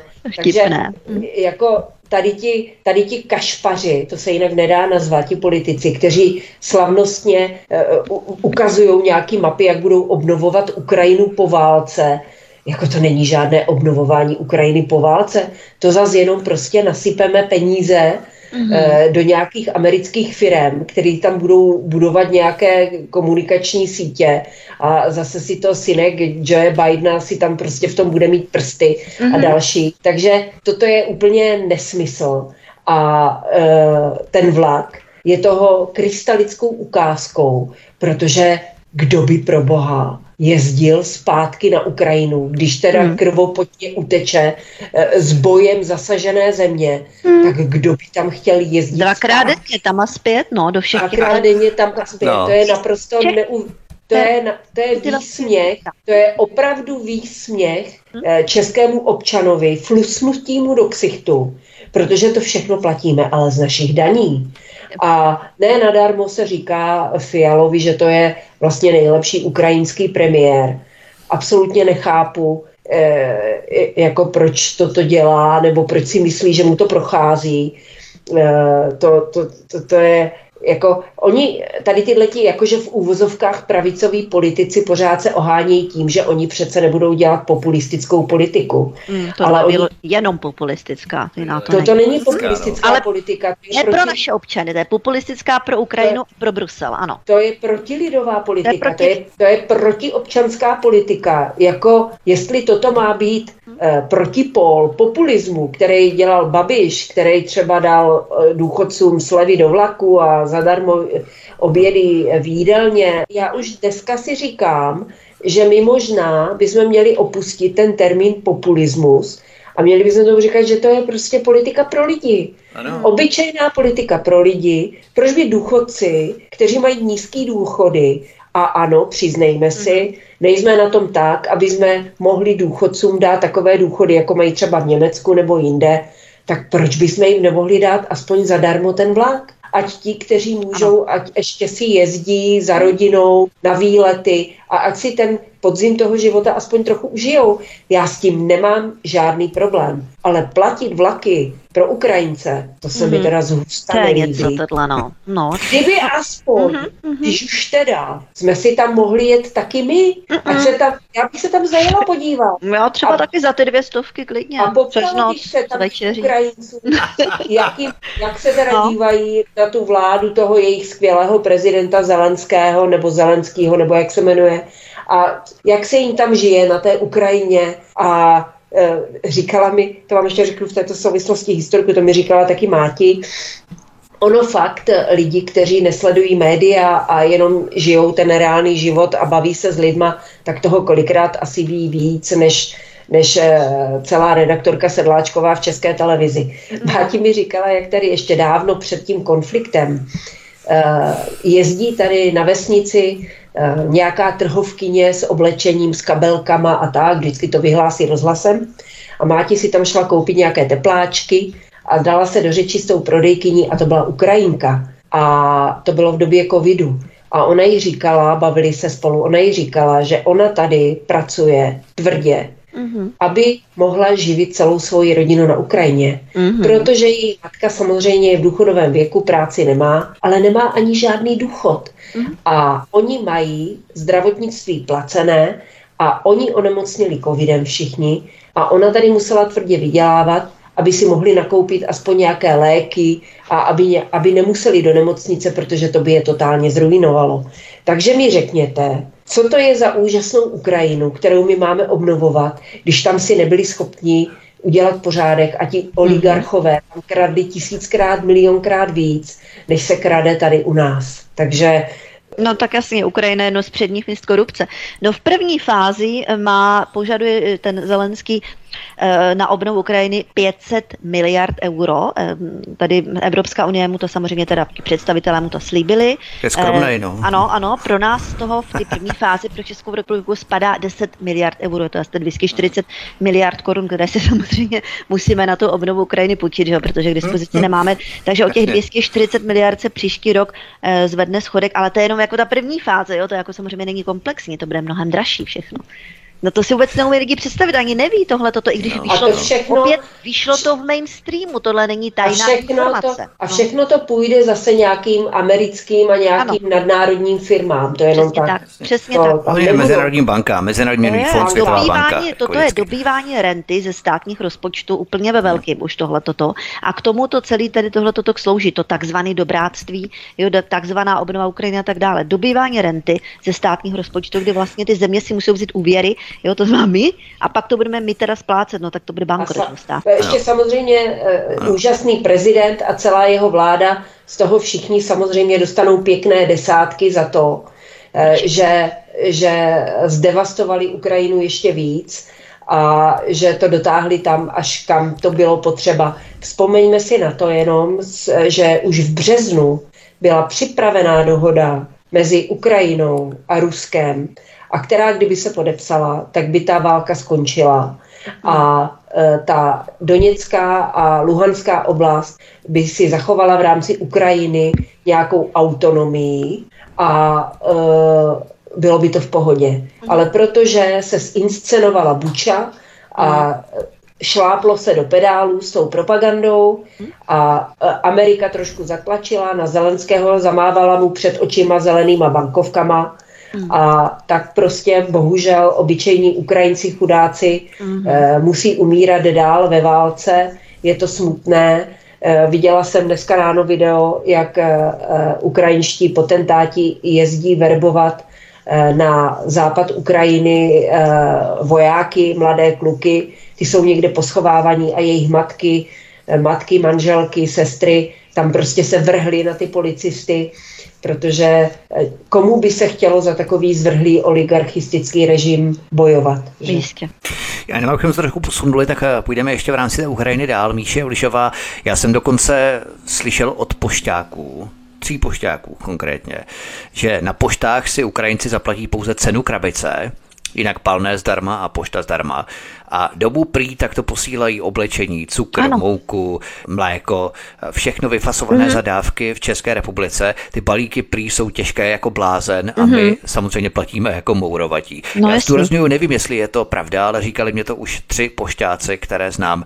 Eh, zaznamenal jste taky něco podobného, Míšo? Zaznamenala, já jsem dokonce četla, já myslím, že, a to je právě taková zajímavá věc, že jak už jsme se o tom mluvili, že ten mainstream taky chce vytvořit nějakou tu senzaci, tak oni tyhle ty věci občas si otisknou, ne, že by to jako večer říkali ve zprávách, ale nějaké ty novinky a, a občas je ten seznam, jo, a i dnes, tak oni tyhle informace skutečně jako takhle napíšou do nějakého toho článku, takže kdo má zájem a pročte to, nebo orientuje se a zaměří se a řekne, ha, tohle toto je zajímavé, tak se tam tyhle věci doví. Já jsem se to taky dověděla právě z mainstreamu tohle toto informaci, ne z nikoho takhle, že by to, mi to někdo říkal. Takže ano, dá se to i dočíst. A tohle toto se děje, no prostě se jim vychází vstříc všemozně. Uh, jenom bych ještě dodala jednu věc. Dřív ještě tady touhle proxy válkou, protože to je proxy válka, že se vším všudy, tak Ukrajinci, kteří tady pracovali, tak museli mít samozřejmě povolení, museli mít pracovní výzum a za to platili každé tři měsíce 10 tisíc korun v naší zemi. Ano, takže oni si museli o každé tři měsíce postup hmm. prodlužovat a zaplatit 10 tisíc korun. No tak teď samozřejmě nic takového není. I ti, co tady už dávno pracovali, nějakých 100 tisíc, že jo, taky se také přihlásili, že jsou utečenci, tak žádná, žádný tohle po, pracovní povolení platit nemusí, jo. Takže se s tím vlastně svezli a tak dále. A to takhle budeme jmenovat jednu věc za druhou a všechno to vlastně jde na vrub tady jo, našim da, daním, jo, to je už toho moc. Teď ta energie do toho, do ta energie do toho, tam mám taky spoustu k tomu poznámek, až se budeme se dostaneme, energie, ano, k tomu plyny, další sekce našeho téma, no, ale ještě Eva Hrindová, eh, já mám také informace z druhé ruky, ale protože o tom žádná mass media neinformují, tak člověk se musí spoléhat na předávané informace. Jako dřív to chodilo, taky se lidé spoléhávali na předávané informace. Jo? Tak eh, prý Ukromafie organizuje skupiny Ukrajinců, kteří objíždějí auty České sociální úřady. Tam vyfástou dávky a za hranicemi to Ukromafii pěkně předají. No a potom zase šup znovu do České štandopére další měsíc. No a samozřejmě naše úřady na to nejsou zařízené a tak nemají tušení, nemohou jak si vést evidenci o tom, kdo ty dávky dostal a kdo je nedostal. Hmm. A zase my platíme jako ti idioti, jako mourovatí. Tak něco podobného tady probíhá v rámci jaksi organizovaného výběru sociálních dávek v Česku. Je to možné, vůbec bych se tomu nedivila, ale mm, myslím, že tam došlo k nějakému aspoň pokus o nějaké zpřísnění, ale ono to nestačí. Uh, ono to nestačí a je to potřeba úplně zastavit, protože opravdu na jedné desetině území jenom se bojuje. Takže a ještě, ještě jeden postřeh mám z Polska, uh, že tady v Česku, dokonce i v malých městečkách, jsou nějací Ukrajinci. Já tady jsem na Hané a tady v Tovačově, to mě říkala sestřenice, která tam bydlí, že tam jsou Ukrajinci, v Dubě nad Moravou, což je tady vedlejší vesnice, taky jsou Ukrajinci. O tom, že v Olomouci uh, je potkávám prakticky denně, tam u nás, nevím, kde tam bydlí, ale jsou tam auta s ukrajinskými poznávacími značkami, samozřejmě všechno ty SUVčka, BMW a já nevím, co všechno. Uh, pubertáci uh, ukrajinští, zlatá mládež tam chodí s iPhonama, vystylovaná. Takže to jako já tady vidím na každém kroku. Mm, ale, byla jsem, taky. Mm-hmm. ale byla jsem v tom Polsku a tam, tam po Ukrajincích ani, ani, ani vidu, ani slechu. Nepotkala mm. jsem tam žádného, ani i žádné auto s ukrajinskou poznávací značkou. Ono je to, uh, ono je to totiž tak, že to je stejný jako s tou migrací, která byla v roce 2015 Oni se slétnou tam. Eh, to není nic zlého proti Ukrajincům, protože spousta z nich opravdu utíká z toho eh, režimu, který je nelidský a špatně se těm lidem tam žije. Takže když se jim otevřely dveře do Evropy, které byly doteďka zavřené, protože museli jenom přes ty pracovní víza a podobně, mm-hmm. tak toho využili a okamžitě vyjeli. Já je svým způsobem chápu, ale je blbost teda našeho státu, že se chová tak rozdávačně, protože s těma slušnýma sem samozřejmě přitáhnou i ti neslušní, kteří jdou jenom za tou vidinou toho hmm. bezpracného života na sociálních dávkách. A v této souvislosti jenom vzpomenu, včera jsem to viděla ve zprávách na Primě, nějakou reportáž, v nějakých krimi zprávách, že se někde v Karviné nebo někde na Ostravsku v nějakém šumbarku porvala eh, skupina cikánů se skupinou Ukrajinců. A byla z toho hrozná aféra. A vyjadřovali se k tomu místní obyvatele. Říkají, Komu fandit teď? Eh, a byla tam, byla tam hrozná aféra a ti místní říkají, já vám to říkám, eh, ti cikáni s těma Ukrajincama, to není dobrý, to nebude fungovat, jako to bude špatný a tak. Opravdu jsem se až divila, že taková reportáž spatřila světlo světa. Ale mluvím mm. o tom hmm. proto, že ta Ukra- to byla ukrajinská rodina se sedmi dětmi a ta paní, ta manželka nebo matka, eh, tam dostala prostor a to, na ní to bylo přesně vidět, jak ona používá všechny ty fráze, eh, který podle asi jejího soudu z ní udělají tu chudinku oběť, kterou budou všichni obskakovat. Ona tam mluvila o znásilňování dětí, o, o prostě o násilí a já nevím o čem všem, ale to bylo tak průhledné, eh, to bylo tak průhledně opravdu e, úplně stejné na úrovni, jak argumentují Rómové, jaký oni jsou chudáci, jaký, jo, takže není to dobré, co jsme si tady zavařili a samozřejmě e, tam ti lidi v té Praze, oni si žijou Oni si žijou v nějakém svém virtuálním světě mm. dobra, čistého dobra a čistého zla. Mhm. Naivní, Čist, ano. Mhm. Čisté zlo představuje samozřejmě Putin a Rusko, čisté dobro Zelenský a každý mm. Ukrajinec absolutně tam nerozlišují, vidí to jenom v černé a v bílé ale ten obyčejný život samozřejmě přináší všechny odstíny a jedinou naší nadějí je, že opravdu, že opravdu ta, ti naši občané eh, to prohlédnou i přes ty závoje té propagandy, protože ten reálný život jim ukáže, eh, ukáže jak, jak to všechno bude. Ale ještě vám řeknu jednu historku, nebudu teda říkat, kdo ji zažil, ani v kterém městě, ale jeden můj známý mi to vyprávěl, jak byl někde v obchodě a byli tam dva Ukrajinci, typičtí prostě uh, pracovníci někde ze stavby, jak, jaké je tady známe. A byli, chtěli platit, eh, byli v pokladně a ta prodavačka chtěla, aby zaplatili a on jí řekl, že on to platit nebude. Že on je uprchlík a že on prostě to platit nebude.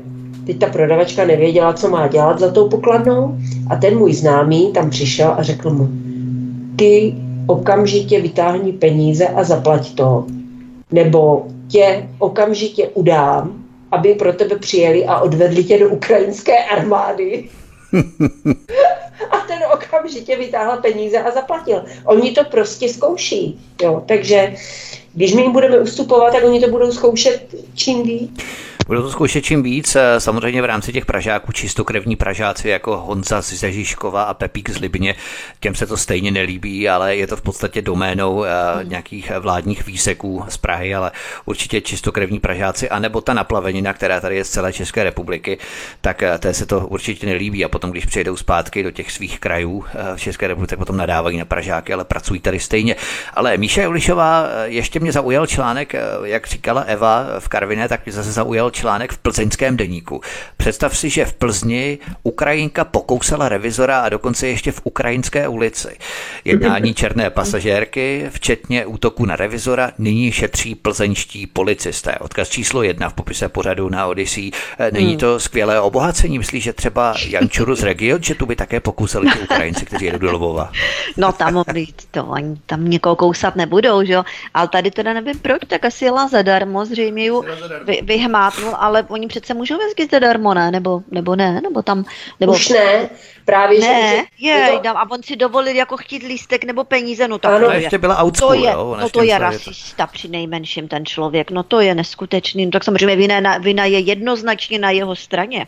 To přece jasný všem, kteří milují Jak, pravdu a lásku, že jo? Ještě abychom doklopili tu Ukrajinu, abychom museli dát potom na ty energie. Eva Hrindová ještě trochu navážno.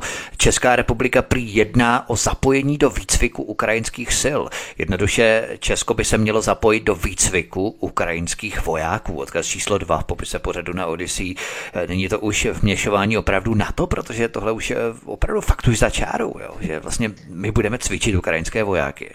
Já, tak já bych je chtěla teda ty vojáky vidět, protože podle mého soudu už ta armáda je tam tak eh, těsně jako před rozpadem a těžko ji doplňují novými, novými branci. Co jsem slyšela, tak eh, z velké míry tam hodně bojuje jako zahraničních žoldáků.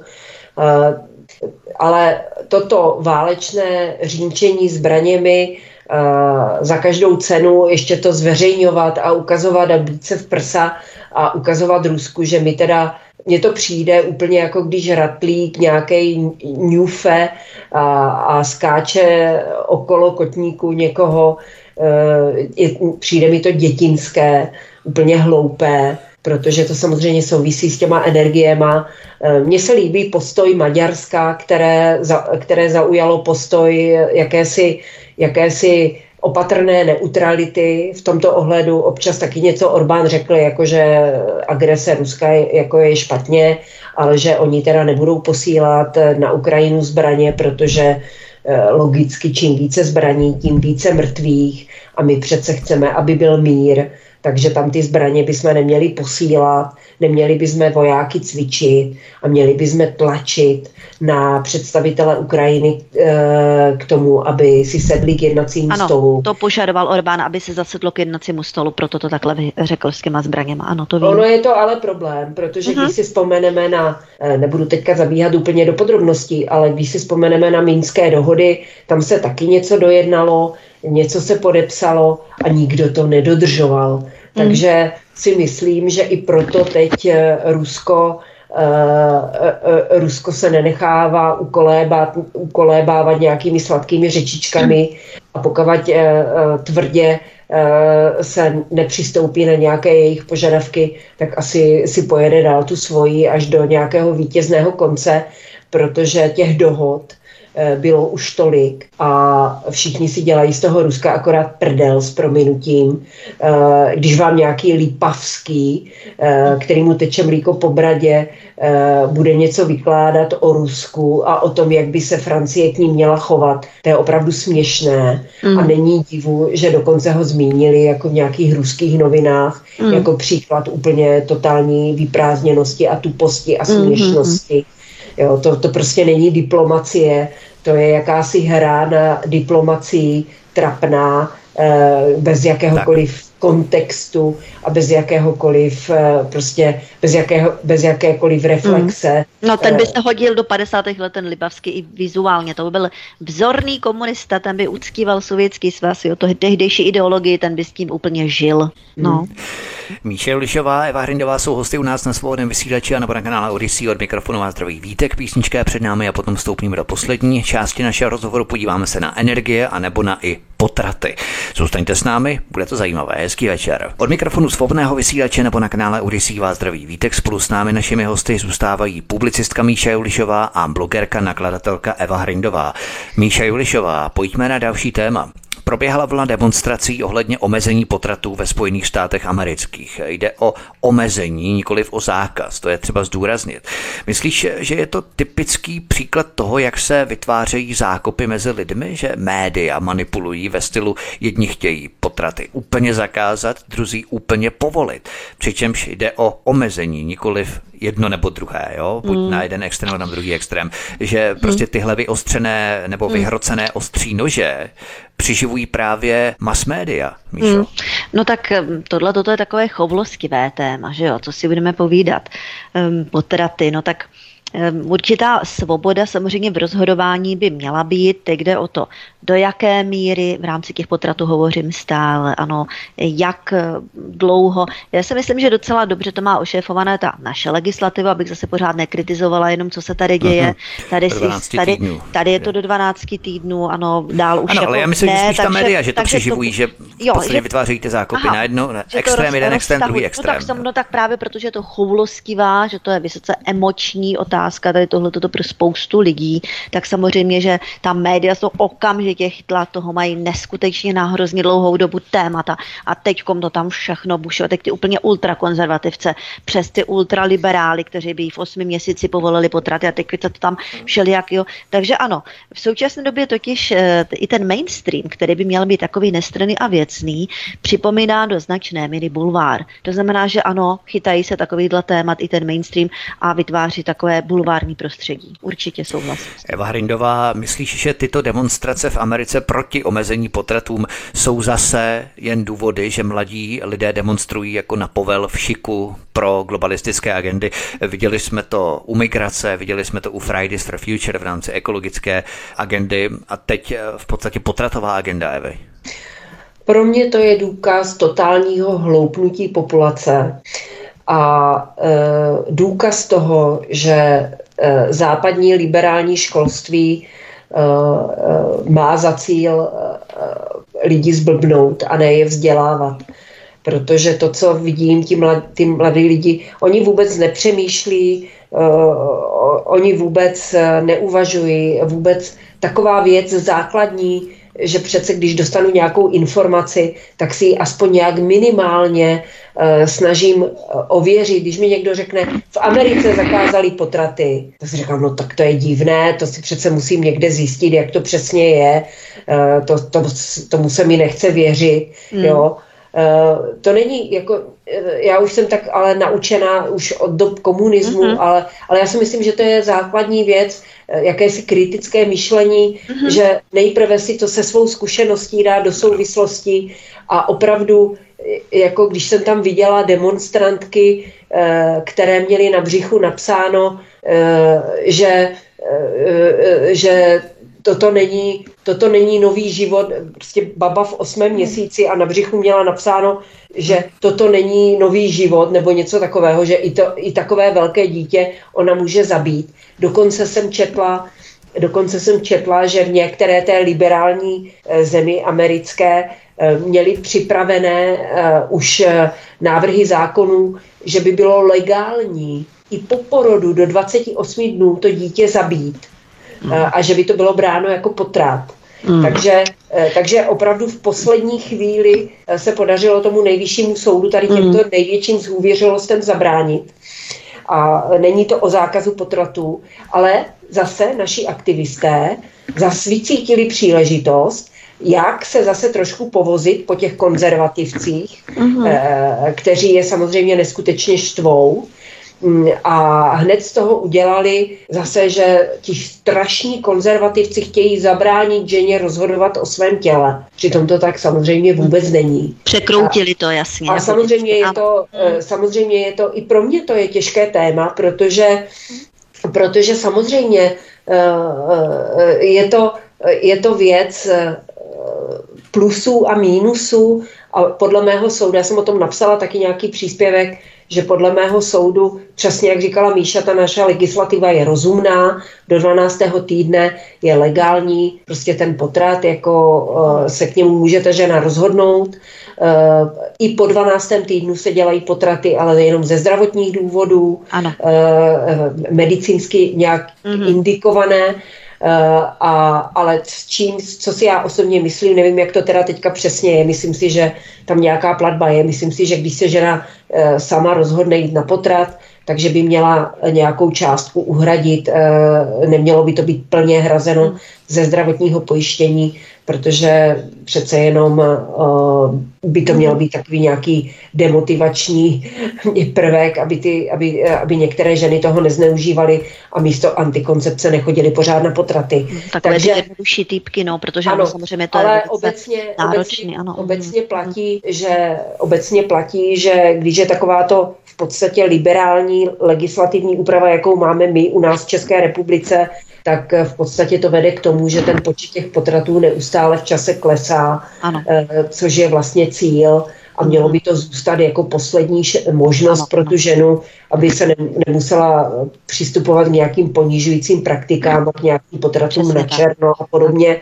Takže s tím já nemám problém, ale to, co z toho udělali zase ti aktivisté eh, a jak tady prostě to využili k tomu, aby plývali na lidi typu eh, paní Jochové z, z toho spolku mm. Aliance pro život, nebo jak se to jmenuje, nebo z nějakých těch křesťanských spolků, kteří dlouhodobě vystupují proti potratům, ale nevystupují proti tomu umožnění zachovat tu možnost té ženy do toho 12. týdne. Takže ano. Takže to je takové překrucování uh-huh. v zájmu toho, aby jsme mohli zase na někoho ukázat prstem, jaký je to tmář a uh-huh. jaký je to prostě sobec, který nechápe ženskou duši a který nechce, který nechce dopřát lidskou svobodu. Takže eh, to jsme viděli, já jsem eh, před několika lety byly v Polsku velké demonstrace, Uh, právě, protože tam došlo k nějakému zpřísnění té potratové legislativy, nevím přesně jak. Eh, protože eh, byly proti tomu velké demonstrace, zase toho tady se chytli, eh, chytli tady místní média, bylo to, já nevím, před kolika lety, a já jsem říká, no tak to je teda fakt jako špatně, když tam zakazují potraty, ale úplně si dneska nejsem jistá, jestli tam skutečně ty potraty zakázali a Bůh ví, jak to tam je, protože ty naše média všechno překroutí mm. a všechno využijou jenom tak, aby se jim to hodilo jako do krámu. Jak očernit to Polsko, které úplně nejelo eh, ty mhm. evropské hodnoty, tak jak by se jim hodilo Přesně do krámu. Ano, hmm. nějak, tak, nějak tak máš pravdu. V tomto smyslu nějak tak to bylo. Mhm. Je, to, je to velmi zajímavé téma, by se o tom chtělo hovořit velmi dlouho, ale abychom to všechno stihli, tak hmm. ukončíme potraty, půjdeme se podívat na další téma. K potratům se můžeme samozřejmě vrátit v některém z našich příštích pořadů, protože opravdu o tom by se mluvilo velmi dlouho a já tady mám spoustu zajímavých poznámek k tomu, co jsem se chtěl zeptat, ale opravdu nestíháme. Pojďme se tedy nakonec podívat na téma raketového růstu cen energií a také nedostatku plynu i dalších komodit. Míše Ulišová, není to tak, že ostatní vlády na západě sice hloupě mluví, podobně jako Petro Fialenko, ale dál kupují ruský plyn a žije relativně normálně. Britové, Němci, mm. Holanděné, když s těmi Holanděny v rámci zemědělců teď úplně ne, ale v rámci těch energií minimálně, tak Holanděné, já nevím, Francouzi, Rakušané, jenom naši gauneři si berou jako rukujmí nás všechny, Míšo. No tohle to je právě zajímavé. Třeba severským plynem konkrétně, tak ti, podíváme se tady jenom našim velkým bratrům Němcům, taky mají samozřejmě s tím Ruskem stále tu smlouvu a mají teda samozřejmě ten plyn levnější. My teda s Ruskem nemáme slovo, protože to je přece fujky, ale také kupujeme ruský plyn, ale od těch Němců, ale asi čtyřikrát nebo víckrát dráž, jo, samozřejmě, protože už je to jako z burzy, už je to přes ty překupníky, takže to není. Takže my nemůžeme mít jako s Ruskem smlouvu, protože to je fujky, ale kupujeme ruský plyn od Němců. Jo, tohle toto je, jsou docela šílené věci. E, mluvil o tom dokonce ten specialista pan Štěpán Máte slovo a ve více pořadech e, s různými našimi aktivisty tam, ať se k tomu vyjadřovali většinou nějak ideologicky hloupě, to vůbec ani nevím, jak to bylo strašný. No. Pak je tady další věc, teda ta elektřina, kdy my vyrábíme poměrně lacině elektřinu, veškerou elektřinu prodáváme opět poměrně levně na německou burzu a následně ji poměrně dráž, asi sedmkrát nebo teď už i víckrát, jo, ono se to zdražuje pořád dál a dál, nakupujeme zpětně pro naše občany. Jo. A to všecko je proto, to taky říkal ten pan Štěpán, že takhle nás teda vydírají ti Němci, že kdybychom prý údajně, říkal, říkal něk, i pan Noveský, říkal to víc odborníků, že kdybychom takhle neprodávali veškerou svoji energii do Německa a nekupovali pak draho zpětně pro naše občany, tak Němci by nám odmítli prodávat ten ruský plyn z Německa také přes tu burzu. Takže to jako podmínka. Jo, takže to teda, já jsem si to docela žasla, pak jsem si ty informace dohledával a ano, je, představte si, je to tak. Takže Protože ne, oni Němci ne s tou naší elektřinou ano, jak si doplňují tu jejich soustavu. No a ano, ale že, protože oni měli částečně blackouty, tuším, ano. dokonce já jsem se o tom bavil s Alenou Vytázkovou, měli několik blackoutů během roku 2019-2020 hmm. a zachraňovat je musela právě česká elektřina. To znamená, hmm. že oni si tím v podstatě vykompenzují stabilitu jejich Přesně přenosové tak. soustavy tou českou elektřinou. Jo. Přesně tak. A my musíme poslouchat, my jsme neměli od nich ten ruský plyn, jo. Takže takhle, takovéhle máme postavení vyloženě opravdu jako kolonie a to Německo jako kolonie kolonizátor. Takže hmm. jako je to teda Německo k nás vydírá, jo. To teda, jako to by měla, v ČT by to mělo trošku zdůraznit, o, co o tom, moc o tom hovořit nechtějí tady o tomhle. No a pak jsem dneska četla další informace, kdy teda um, si rozdělovali dividendy Česu, stát dostal eh, nějak nevím, 17 miliard, eh, protože vlastně 70% akcií Česu a 30% akcií vlastní, ano. já nevím, různí multi, multimilionáři tady Spekulanti. na Spekulanti no. ty dostali asi 7 miliard. No jo, teď ještě stát zase půjčil Česu 74 miliard nějak bezúročně, aby se nějak zvýšila jistina Česu na té e, burze v Německu a abychom si mohli potom my zpětně draze kupovat tu vlastní energii. Jo, takže toto je normálně, to je takový mega zločin tady toto, že to snad ani není možné, co se děje. Toto se děje jenom u nás, ale ano, ne v Německu, ne jinde, jenom u nás tyhle ty věci. No. Eva Hrindová, Eva Hrindová, Česko kupuje plyn, ropu i elektřinu na burze a tedy za desetkrát vyšší cenu zhruba. Jako jedni z mála nemáme přímou smlouvu s Gazpromem. Dnes nakupujeme téměř 100% ruského plynu, jak říkala Míša, ale od překupníků, nikoli přímo od Ruska, ale tváříme se, že trestáme toho Putina. Není celý ten koncept uměle vyvolané energetické krize v Česku jenom trikem, jak podojit a vyštímat Čechy ještě o větší rezervy peněz, které nám zbývají, zůstávají na našich účtech, než skutečně trestat nějakého toho Putina, že to jsou jenom, řekněme, idiokeci pro ty největší idioty. No tak eh, samozřejmě, že to není jako nějaký trest, to je prostě důsledek politiky Evropské unie, když eh, si vzpomeňte, eh, ještě nedávno cel, celý, celé auditorium toho Evropského parlamentu stálo a tleskalo, když si schválili usnesení, že, že se chtějí zbavit ruského plynu. A včera nebo kdy eh, slavná Lejnová eh, se rozohňovala, že Putin vydírá Evropu tím, že, že jí omezuje dodávky plynu.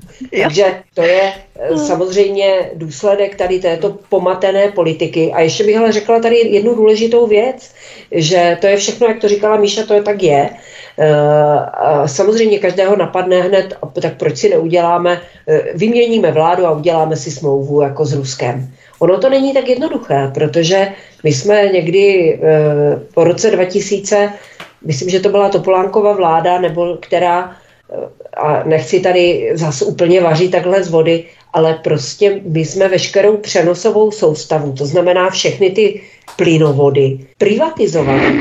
Takže to patří nějaké německé firmě. Ano. Takže my, RVE, no. my chce nechce, ano. musíme ten plyn nakupovat uh-huh. od té RVE, protože jí patří ty plynovody uh-huh. a německým firmám patří i ty zásobníky, kterýma se ohání Fiala v televizi, že jo. my naplňujeme zásobníky.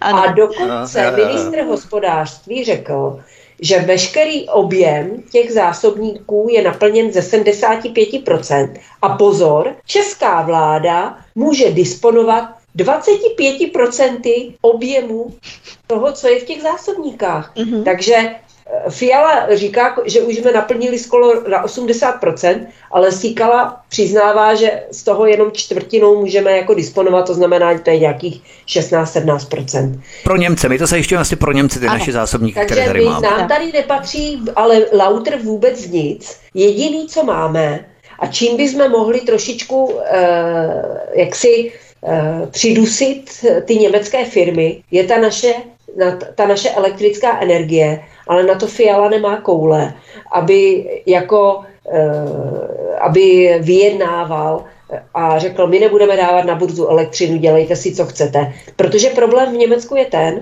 že oni se zbavili atomových elektráren a místo nich a uhelných elektráren a místo nich si postavili plynové elektrárny. Mm-hmm. Takže oni na tom plynu jsou závislí mnohem více jako my. A proto ta odstávka, která teďka bude, těch deset dní nebo týden, eh, je pro ně tak strašná, mhm. protože oni eh, nejsou soběstační ve výrobě elektrické energie, jako jsme my. My máme svoje atomové elektrárny, máme i některé uhelné elektrárny a tak dále a tak dále. Mm. Oni to všechno zrušili, protože zelení. Green Deal, jasný. Mm. Takže oni jsou teďka v, těžké, v těžkém průšvihu. A opravdu, jestli si Fiala myslí, že oni, když jsou v průšvihu, že se s náma budou o ten plyn dělit, mm. tak je velmi, velmi naivní. Mm-hmm. A e, samozřejmě všechno by se vyřešilo, e, kdyby se ukončily sankce na Rusko, a zprovoznil se ropovod Nord Stream 2 a bylo by všechno vyřešené, protože problém není v tom, že by byl nedostatek plynu. Plynu je opravdu dost a jeho tolik, že může být i velmi levný. Mm-hmm. A samozřejmě Rusko je obchodník a nemá problém dělat kontrakty dlouhodobé za zafixované ceny, jako má Maďarsko. V tom opravdu není problém. Takže to, že my tady budeme mrznout a budeme si likvidovat průmysl, tak to je čistě prostě ideologický fanatismus. A, politická a, záležitost. A protože i kdyby, dneska jsem to psala, i kdyby to tak bylo, i kdyby to tak bylo, že bychom se odpojili od ruského plynu a na základě e, a všichni, celá Evropa, tak stejně by to tomu Rusku nic neudělalo. To je prostě, co, o, jo, možná by jim trošku klesly jako příjmy, dejme tomu, ale oni tam mají, oni si tam rozvíjejí jiné trhy, mají mm-hmm. jiné suroviny a oni už zvládli horší věci.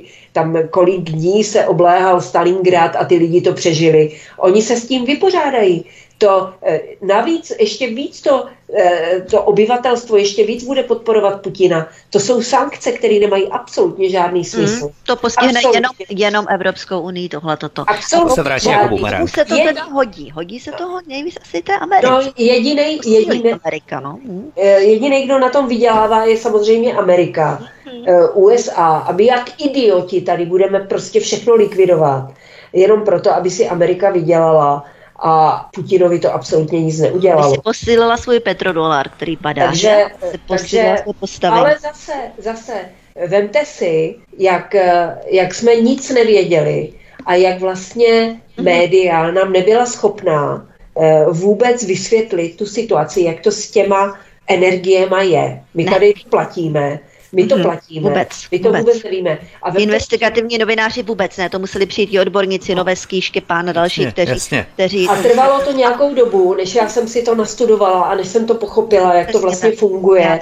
Jo. A musela jsem tomu věnovat nějaký čas a nějakou energii, abych si naposlouchala ty rozhovory, uh, uh, a, a přečetla všechny ty, ty, ty, kolikrát je to složité, že člověk si musí fakt, uh, se mu zavaří mozek a podobně, ale musela jsem to udělat, protože mhm. jinak bych se stala jenom loutkou eh, k manipulaci. A dokud ty lidi nezačnou takhle k těm informacím přistupovat, tak budou, tak budou fakt za pitomce, hmm. budou platit, eh, eh, budou si kupovat tepelná čerpadla, to, to je úplný nesmysl, nebo fotovoltaické elektrárny hmm. si budou instalovat na, k ničemu to není. A stejně, stejně jako když ten plyn nám vypnou, a budeme mít šíleně drahou elektřinu, protože ti, ti spekulanti na té burze ty ceny vyhánějí do obrovských ano. výšin, mm. tak mhm. nám to stejně bude jako na prd, jo. Takže Oh. Eh, takže já nevím, já nevím, co se bude dít jako do podzimu. Hmm. Eh, velmi oceňuju ten spolek, který založila, tuším, že Alena Vytázková, jmenuje se to Energie nejsou luxusní zboží. Eh, myslím si, že od nich vychází nejvíce nejlepších informací a hmm. tam se schromažďují lidi, kteří tomu rozumí. Ano. Ale to, to je přesně ten důvod, proč s nima vláda nekomunikuje, protože tomu rozumí. Jo. Jednak a hmm. jednak v podstatě energetický regulační úřad absolutně selhal, o něm Naprosto. vůbec není slyšet, o tom se právě bavili s Alenkou Vytázkovou, no. ERU, jo, hmm. absolutně rezignoval na svou funkci, to hmm. znamená buď ho zrušit, protože je absolutně zbytečný. Hmm, tam se jdou ideologové přinutit... nějací zřejmě, ty řeší přednostně nějaké ty ideologické otázky. Tam totiž tak, zpětně no. přicházejí ti lidé, kteří byli právě u toho solárního boomu v roce 2009 až 2011, jo, tak ti tam přicházejí potom zpětně. Hmm. To jsme se právě bavili, to je ten nejvyšší průšvih. Ale ještě, abychom doprobrali ty energie, protože už budeme muset končit, nemáme tolik času. Míše Julišová, česká vláda dala svolení zahraničním překupníkům, aby tady prodávali ruský plyn třikrát dráž, než za jakou cenu bychom ho dokázali sehnat sami. Navíc nemáme vlastní těžbu a zásobníky provozují cizí soukromé společnosti, jak si o tom hovořila. Hmm. Nestálo by za to vyhlásit neutralitu jako Rakousko, jehož kancléř jako jeden z prvních právě odjel do Rakouska a vyjednali si cenu plynu a ropy. Hmm. Podobně jako Maďarsko, tak i Rakousko to udělalo. To. Znamená, že není tady jenom ten zlý Viktor Orbán, ale je tady i eh, rakouský kancléř, který udělal to samé. No, nejenom rakouský, jako to udělalo více kancléřů takhle, nebo více respektive eh, předsedů vlády a eh, z Evropy a odborní, na doporučení tamních odborníků. No, my jsme na tom tady nejhůř, vypadá to. Ano, že naše země, i Slovensko údajně má nějakou tu smlouvu, takže tam mají asi čtyřikrát levnější elektřinu než u nás. Ano, to jsem četla v mainstreamu dokonce. Ano, protože oni to mají dohodnuté úplně jinak než my elektřinu. Přitom jsou soběstační, nějakým způsobem jsou schopni si to takhle ošéfovat. My ne. My prostě máme vládu, která pracuje pro všechny možné zájmy, jedné ty naše. Ty naše jsou úplně poslední, ty vůbec neberou v úvahu. To je úplně zjevné z toho, co se děje. A jak dlouho to lidi budou tady tohle toto trpět, jak dlouho mm, budou mlčet, jak dlouho budou ochotni platit ty vysoké sumy, já nevím oni první, první ty vyučtování přijdou někdy na podzim, jo, takže uh, uh. jak se k tomu ti lidé postaví, až tam budou nějaké ty horentní sumy, na jaře přijdou další, ty budou ještě vyšší samozřejmě, nevím, jak to budou dál řešit. Já teda bych řekla, že to, že lidi se možná zbouří, ale spíš jako mě zajímá, jak se k tomu budou stavět naši průmyslníci, naši podnikatelé, protože mhm. eh, jestli to tak půjde dál, a oni nám ten plyn skutečně vypnou, tak jim hmm. to zlikviduje jejich biznis. A mhm. to, to jde ale nejde jenom o jejich biznis, jde o pracovní místa, tak. O, o to... O, a o výrobky. Jídlo, různé jiné výrobky, prostě jde o výrobky, které se vozí. ten řetězec vozí, vlastně. O celý ten jo? řetězec, ano. Souvisí, tak, tak, tak, jim to bude stát jako, jako jim to vynahradí, nejsou, to bude zase zdání, Samozřejmě bude lidi, si, no. lidi si budou muset no. Eh, zvyknout i na to, že ne všichni podnikatelé jsou svině. Jo? Je potřeba si uvědomit, že nesou eh, na sobě jako nějakou zodpovědnost za ty pracovní místa, za to, aby ty lidi měli práci, to není vůbec žádná prdel, zvlášť teďka v těch souvislostech, které vidíme. A e, takže ti si myslím, mají mnohem větší páky, než my tady jako dole, eh, protože oni samozřejmě mají různé lobbysty, lobby, mm-hmm. oni samozřejmě platí ty politické strany nějakým způsobem. komora a tak dále. No, ještě tak. Ano, ještě ale Míše Julišová, blížíme se k závěru, až lidé začnou dostávat složenky na energie, jak jsme se o tom bavili nejprve na podzim, tedy v první na podzim, mm-hmm. můžou se rozpoutat masové občanské nepokoje. Myslíš, že právě teď v době, kdy dochází k mhm. destrukci režimu, zdražování všude, kam se podíváme, mm. tak si systém bude hýčkat získat represivní složky, tedy armádu a policii, eh, kteří budou tyto skorumpované gaunery a zmetky chránit. A to je to nebezpečí. No určitě, samozřejmě, že si je budou eh, snažit nějaké, možná dostanou nějaké prémie, přidání, budou je posilovat a tak dále, jistě. Ale já si nejsem úplně jistá, jak budou lidi na to reagovat, jestli opravdu budou nějaké masovější protesty, anebo to zase budou jen tak problat a nakonec to spolknou všechno a zaplatí a do jaké míry až budou ochotní to platit. Ale jo, lidi jo, hm. eh, mnohem zajímavější budou právě ty firmy, jak říkala Evička, protože těm bude hrozit totální krach, jo. Tam to bude, budou muset samozřejmě, ti by museli, já nevím, zvýšit ceny výrobků, ty se zvyšují v obchodech, nebudou tak prodejné samozřejmě, že, protože když budou drahé, nebudou lidi na tom, jde, jo, celý ten řetězec, nebudou se tolik kupovat, nebudou potřeba, aby byly tolik vyráběny, firmy budou krachovat, bude přibývat nezaměstnaných, to je celé ohromné, ale to si vláda uvědomuje. Hmm. taky tohle toto. To si přece musí taky uvědomit, že to, co, to, co teoreticky může přijít tady z toho, co se děje, to je opravdu cesta do velké propasti. A právě to je ta poslední otázka, kterou položím Evě Hrindové. Evy, naivní pitomečkovství, jak bych to nazval, nebo imbecilita vlády, kdy vláda si přece tohle všechno, o čem hovořila Míče, musí uvědomovat. Proč oni tohle všechno dělají, když si to uvědomují? Destrukce úplně toho nejzákladnějšího chodu státu. No tak protože oni mají jiné priority, než máme my, že? Uh, já, to, já to sleduju, nejvíce je to vidět na to poslanci Skopečkovi, který teda obhajuje všechny ty kroky a oni samozřejmě odmítají populismus, takže to je první věc, která jako je drží u těch jejich manter, že odmítají populismus. Uh, Další věc, eh, chtějí jako držet solidaritu s Evropskou unii, to je taky taková věc. No tak oni, hmm. oni totiž dlouhodobě eh, na jednu stranu v rámci nějakých teorií ano, spousta lidí si může za svou špatnou situaci sama, prostě tím, že v, no, v, normální, v normální zemi, kde normálně vše, věci fungují, když někdo spadne do exekuce, tak je to proto, že prostě se choval nezodpovědně, hrál automaty nebo si vzal půjčku na drahou dovolenou, na kterou pak neměl. Ano, ano, za to si člověk může sám. Ale jestliže spadnete do exekuce proto, že si berete úvěry na jídlo, protože jídlo je drahé a e, energie jsou drahé a vy už si nemůžete vzít třetí nebo čtvrtou práci, tak to, to, to jako opravdu ten člověk za to nemůže. A opravdu ten stát se musí nějakým způsobem k tomu postavit a ne říkat, oni opravdu zvrhle, jejich, jejich nejzvrhlejší teorie je, kterou jsem zaregistrovala v nějakém rozhovoru, že ano, Česká republika, občané mají opravdu velké úspory v bankách, to jsou prostě já nevím kolik miliard, dokonce milionů. A oni si prostě myslí, mm. že když donutí lidi ty uh, úspory teďka mm. rozpustit, tak se tím mm. sníží inflace. To jo? chtějí, přesně a o to, to jim chtějí. jde. A mhm. proto oni nechtějí dělat žádná plošná opatření, aby... Ale Vytáhat to, úspory od lidí. Co, to do ale co jim je potom, že lidi mají pro boha úspory? Teď jako lidi si šetří na důchod. Ano. A proč by kvůli jejich blbé politice teďka měli ty úspory rozpustit kvůli tomu, aby měli, měli na to, aby zaplatili... Na základní potřeby. Šetří Takže, se na auto, dětskám na byt, já nevím, na studia, to je všechno tohle, to nebo říkáš na důchod. To je... rozpustit tady za jídlo, protože nebudou Jasně. mít tady, aby eh, měli do konce měsíce na jídlo. No, Takže opravdu já bych je neviděla jako nějaké z, eh, zlé skřety, eh, kteří sedí ve Strakovce a říkají si, tak čím bychom ty lidi ještě víc nasrali. To opravdu ne. Oni prostě mají úplně jiné priority, uctívají nějakou ideologii, je v tom taky hodně velká míra snobismu jakéhosi.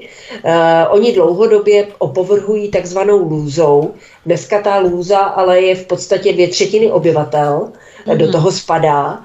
Takže, eh, takže eh, oni neřeší to, že když budou povinné eh, elektroauta, Jo, takže většina lidí na to nebude mít, aby si je koupila a budou mít problémy se dostat k lékaři na nákup a to podobně. To zajímá, no, to je, to takže to, to je pod jejich rozlišovací no. úroveň a oni prostě takhle fungují dlouhodobě, uh, takže uh, oni se nějak nezměnili. To je, uh, proto je ty lidi volili, že jsou, že jsou takový. Takže, Arogance a pícha. Mhm. Takže, tak. takže samozřejmě to, že se dostali k moci, hodně jich v tom pomohl ten antibabišismus, že se podařilo spolu s médiama udělat z Babiše jakéhosi eh, takového malého českého Putina, jinak se to nazvat asi nedá, a to nehodnotím teďka Babiše jako takového, ale obecně si myslím, že eh, takový ten život v režimu nenávisti a takového toho černobílého vidění světa je špatně, protože to zamlžuje pohled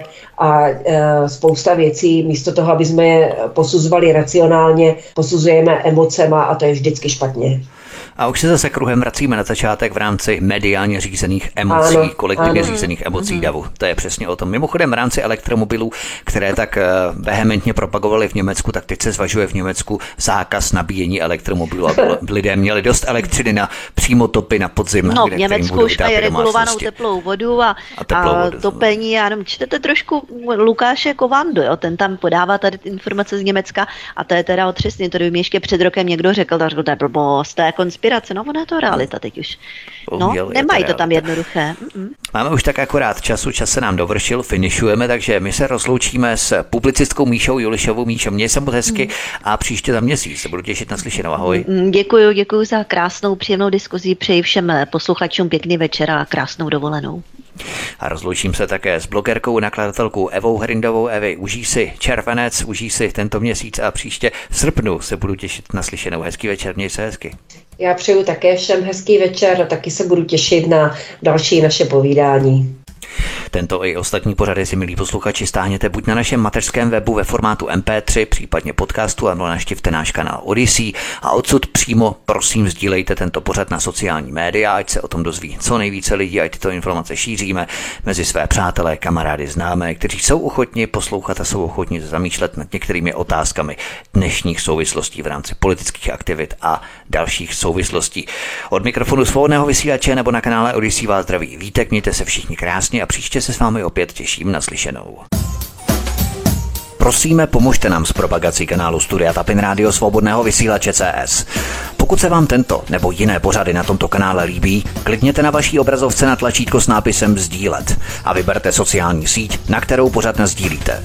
Jde o pouhých pár desítek sekund vašeho času. Děkujeme.